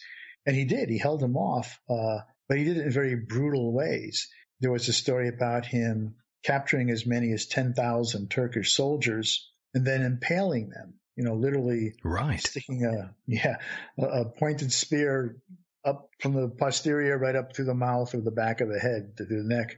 And that doesn't kill you. It's a lingering death. And he lined this road with these 10,000 Turks impaled. So when the main army of the Turks came through and they saw that, they just basically turned around and said, this is a good day to go somewhere else. Maybe let's go fishing or something, So they left. And he had a lot of encounters with Turks. And so the Romanians, Romanians, and I'll explain what I mean in a minute, they consider him a national hero, because he kept pushing the Turks back and kept keeping Romania for Romanians.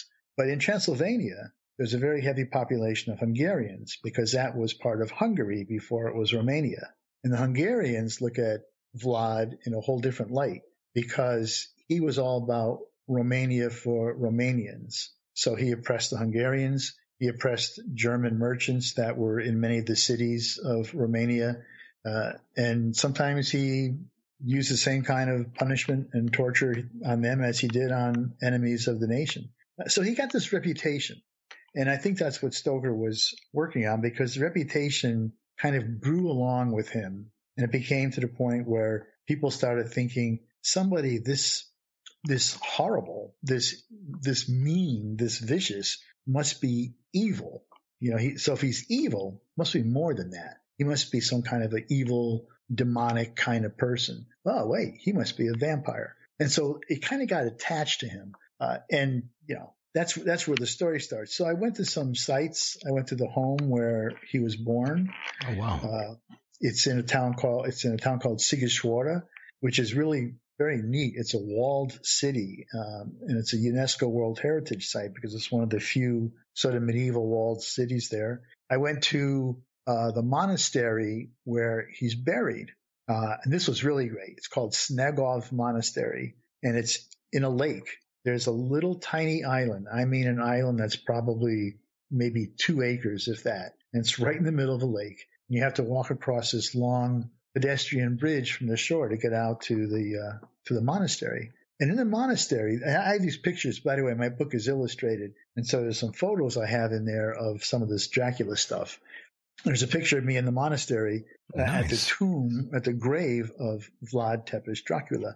The only thing is, he's not in there, which is is very interesting. Sometime in the 30s, like 1930 or 33 or something, there were some archaeologists, I guess, that were really trying to verify where he was. And so they opened up the grave, and there wasn't anything in there. Wow. It was empty, which kind of leads more credence to the vampire story, doesn't it? It does. It does. And speaking of which, there's been a couple of films, horror and fantasy films about Vlad the Impaler. There's one called Dracula Untold. I'm not quite sure if you've seen that version of it. I don't think so, but it's actually it's not bad. Yeah. Yeah. Well, he's a very interesting character. I mean, unfortunately, I think he is so loaded down with legend and everything else that it's hard to probably get a really good indication of who he really was. But, you know, and he's considered kind of ruthless and vicious, but that isn't relatively unusual for a medieval prince. I mean, medieval days were pretty tough, and you did what you had to do a lot of times to maintain your little fiefdom or whatever. And speaking of these sort of films, are you a fan of horror films? Yeah, I am. Nice. What was the last one you saw? Last one I saw was actually it wasn't The Conjuring, was it? Maybe it was. But I've been watching on Amazon Prime. I've been catching up on American Horror Story. That's also good. Yeah. Yeah, I forgot about that one, so I've been catching up on that one. But when I was a kid, you talked about, you know, how you were reading werewolf stories and stuff like that. I used to get all these horror fan magazines, you know, so I'm considerably older, I think, probably than you. And I used to have these pictures of, you know, Lon Chaney and Bela Lugosi and Christopher Lee and all these guys. And I used to eat that stuff up. The monster from the Green Lagoon, Black Lagoon. And, so obviously you're a big fan of Werewolf in London. Yeah. Oh, yeah. Yeah. That's a good one. I think that was probably the first movie, I think, that really sort of depicted that transformation, you know, and how difficult it was and how painful it was and then The Howling too followed up, and that was pretty brutal. Yes, An American Werewolf in London, by the way. That's the more accurate title. 1981, by the way. Mm-hmm. It's a great film. It was. And I think and I like The Howling. I think those are the two that are really, really good. Yes, and speaking of which, there hasn't really been any good Bigfoot movies. I don't even recall one good one, to be quite honest with you. I'm kind of disappointed. Yeah, I think there was a comic one not too long ago about a kid and Bigfoot, and Bigfoot was just kind of this goofy kind of. You're thinking of Harry and the Hendersons. Yeah, right. That's longer than a couple of years, isn't it? But yeah, you're right, Harry and the Hendersons. Yeah, you're going back to the 80s there, I think. Yeah, well, I'm probably 80s, still 90s, I think. 80s, early 90s. I'm not quite sure if I even remember, but my goodness, you know, that reminds me, there was even the movie on Slender Man, who of course is a fictional character. I'm not quite sure if you're familiar with that, but the whole Slender Man thing that really took over for a while online. Right. It came, I mean, didn't that come out of, wasn't that in Minecraft or something that Slender Man appeared? I'm not even quite sure, but that one took off as well as the whole Momo challenge. Right. Oh, yeah. Right. Yeah. Good Lord. Exactly. Yep. Yeah. Well, see, this is they're not necessarily shapeshifters, but this is what I was talking about in my book too, is how shapeshifters have gotten into pop culture. You know, we're talking about movies here, but there's the Twilight series of books and TV. There's True Blood. There's 1.5 million products, you know, food products and beverages and toys and everything that are shapeshifters or based on shapeshifters. When I was in Romania, the home that Dracula, Vlad Tepes Dracula, was born in is now a restaurant. And it's called Casa Dracula, of course. Right? Really? Yeah. Casa Dracula. It's great because on they serve the plate has this dragon crest. Every plate that you get, has a dragon crest on it. And Dracul also, it also means dragon. So it's like son of the dragon. Word. So that crest is everywhere. You can go in and at the bar, you can buy bottles of wine that are Dracula. It has Vlad the Impaler's picture on it, and it says Dracula Merlot or Dracula Cabernet Sauvignon, whatever.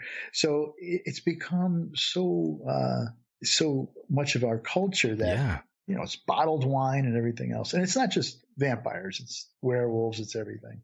I'm going to put a photo up in the chat room now of what I believe is the bar of what we are discussing here. Casa de Dracula. Yep, Casa Dracula.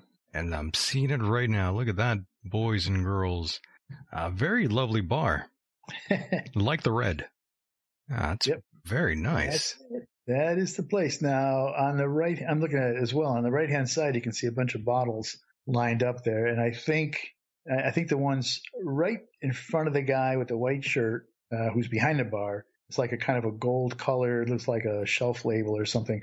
I think those are the bottles I'm talking about, maybe right there. Oh, wow. Anyway, that's it. And so this place, so the funny thing about this place too is for a couple extra, I forgot what the Romanian, they're leis. For a couple extra leis, and that's coins, you can go upstairs and there's a room that is all in red light, and so of course your eyes have to adjust. And when you walk in, you see it's kind of dark and it's red glow, and there's a coffin laying there. It's a full-size coffin. And when you stand there, all of a sudden, the lid pops open, and this guy sits up with his hands across his chest, and he's got fangs, and he's got blood coming down his shirt and stuff, I see it all. It's a little campy, a little over the top. I like it. It's so hacky. It is so – it definitely is. Sometimes you got to love hacky and cheesy stuff.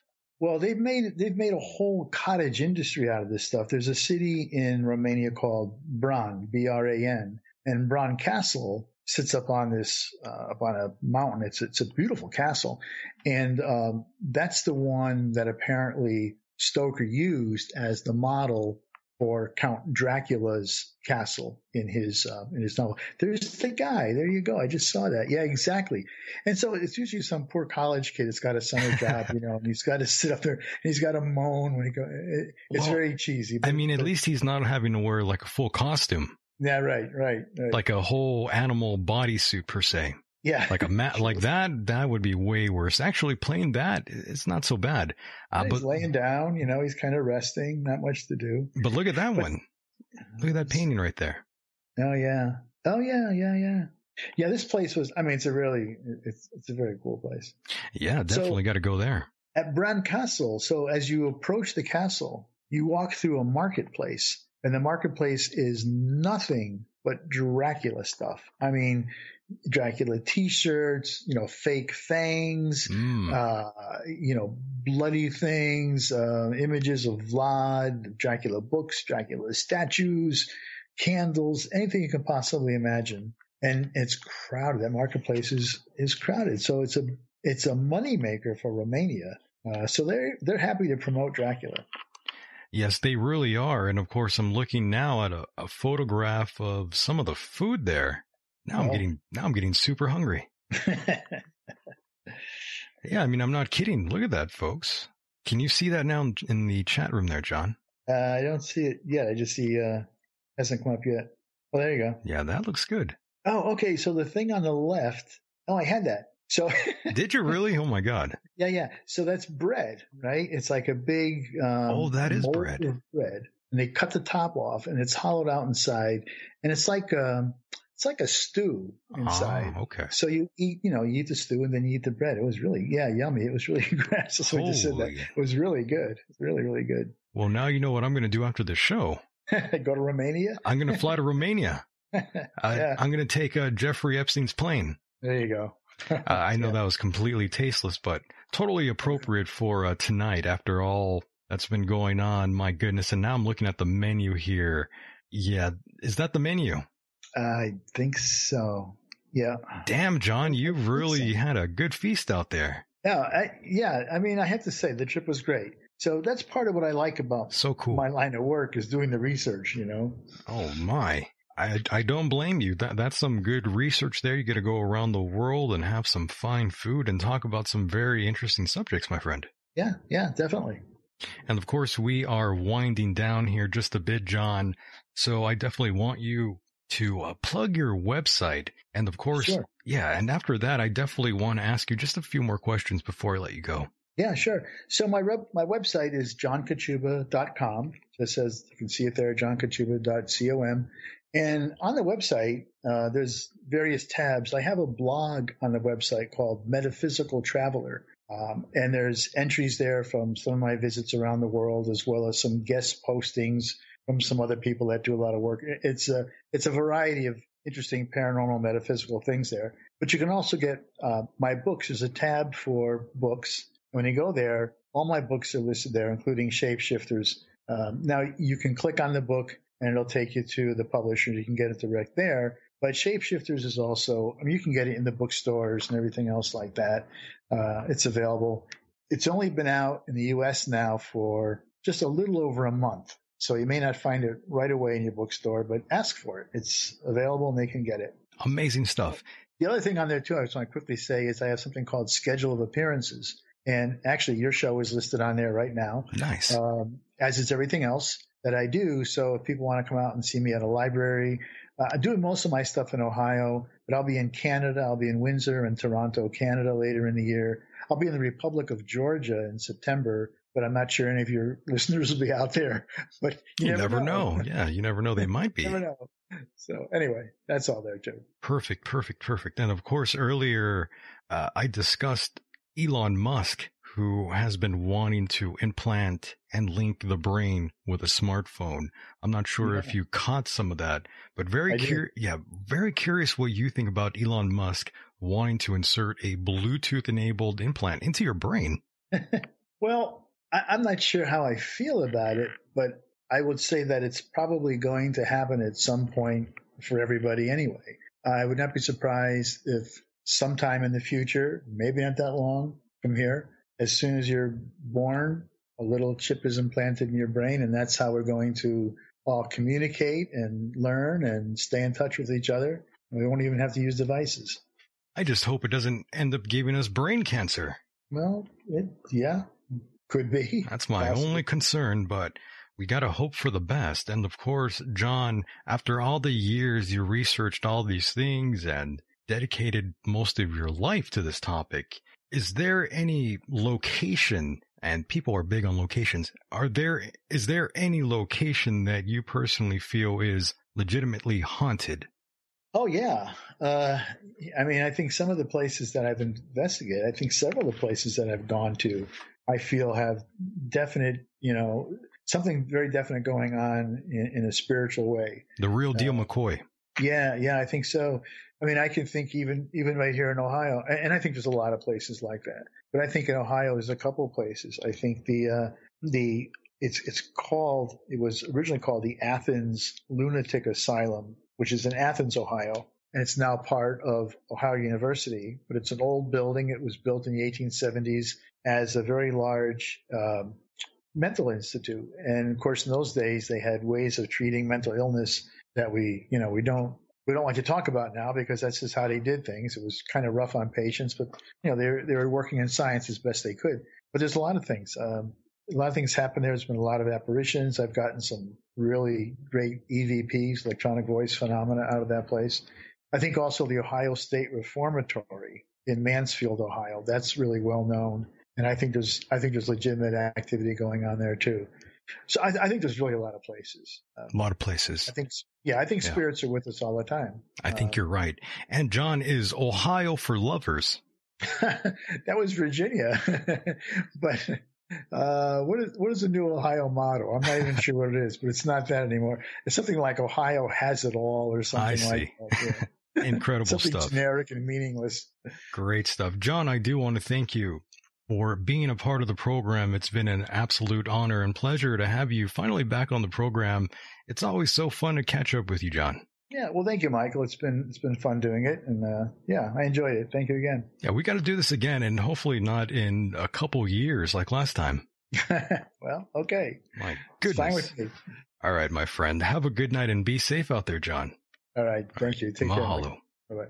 And there he goes, ladies and gentlemen. That was the one and only John Kachuba. Great guest, great person. Love talking to him. And of course, I do want to thank Mr. Frank Bacon, who did take assignment of co-hosting here during the first half with Paul Mamakos, another great, great individual. And of course, I want to thank all of you out there for sticking around through all the mess here, but we got through the night as we usually do.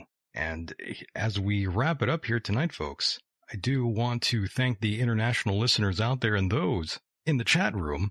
Always an honor and pleasure to do the program here and entertain all of you, I hope, just for a few minutes here. And of course, I want to thank the listeners in California out there in Mountain View and Los Angeles and San Jose and Apple Valley and San Diego, Redding, Sacramento, and of course, Santa Rosa. Lots of listeners in that area. And of course, want to thank the great folks in Texas. Lots of listeners out there. Love all of you out there in Texas, and of course, the United Kingdom and Canada, Australia, France, the Netherlands, and Ireland, all showing up here on the map. So many great, great folks out there. And of course, those on the Fringe FM and other great networks out there that run this program. I do appreciate all of you out there too. It's a great time. And of course, for those that haven't signed up, please go to the Patreon page. Oh yes, Patreon. For those that don't know, I said this before and I'll say it again. We are starting up the Patreon, and that's going to be a lot of fun, folks.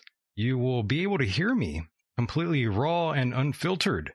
Oh yes, lots of things you will learn about me. I finally get to talk about all sorts of stuff that has been going on behind the scenes here on the program. Oh yeah, it's going to get nasty and pretty messy. This will be exclusive content only for those who donate to the Patreon. And I do want to thank Mr. Robin Wills out there who dropped $1.99 on the Super Chats. Thank you very much. But yes, this will be exclusive content that you won't find on the podcast version of the program. This is only for those hardcore listeners out there. Oh, yes. And of course, for those that do donate over at michaeldeacon.com, right-hand side of the page. $5. That's all it takes.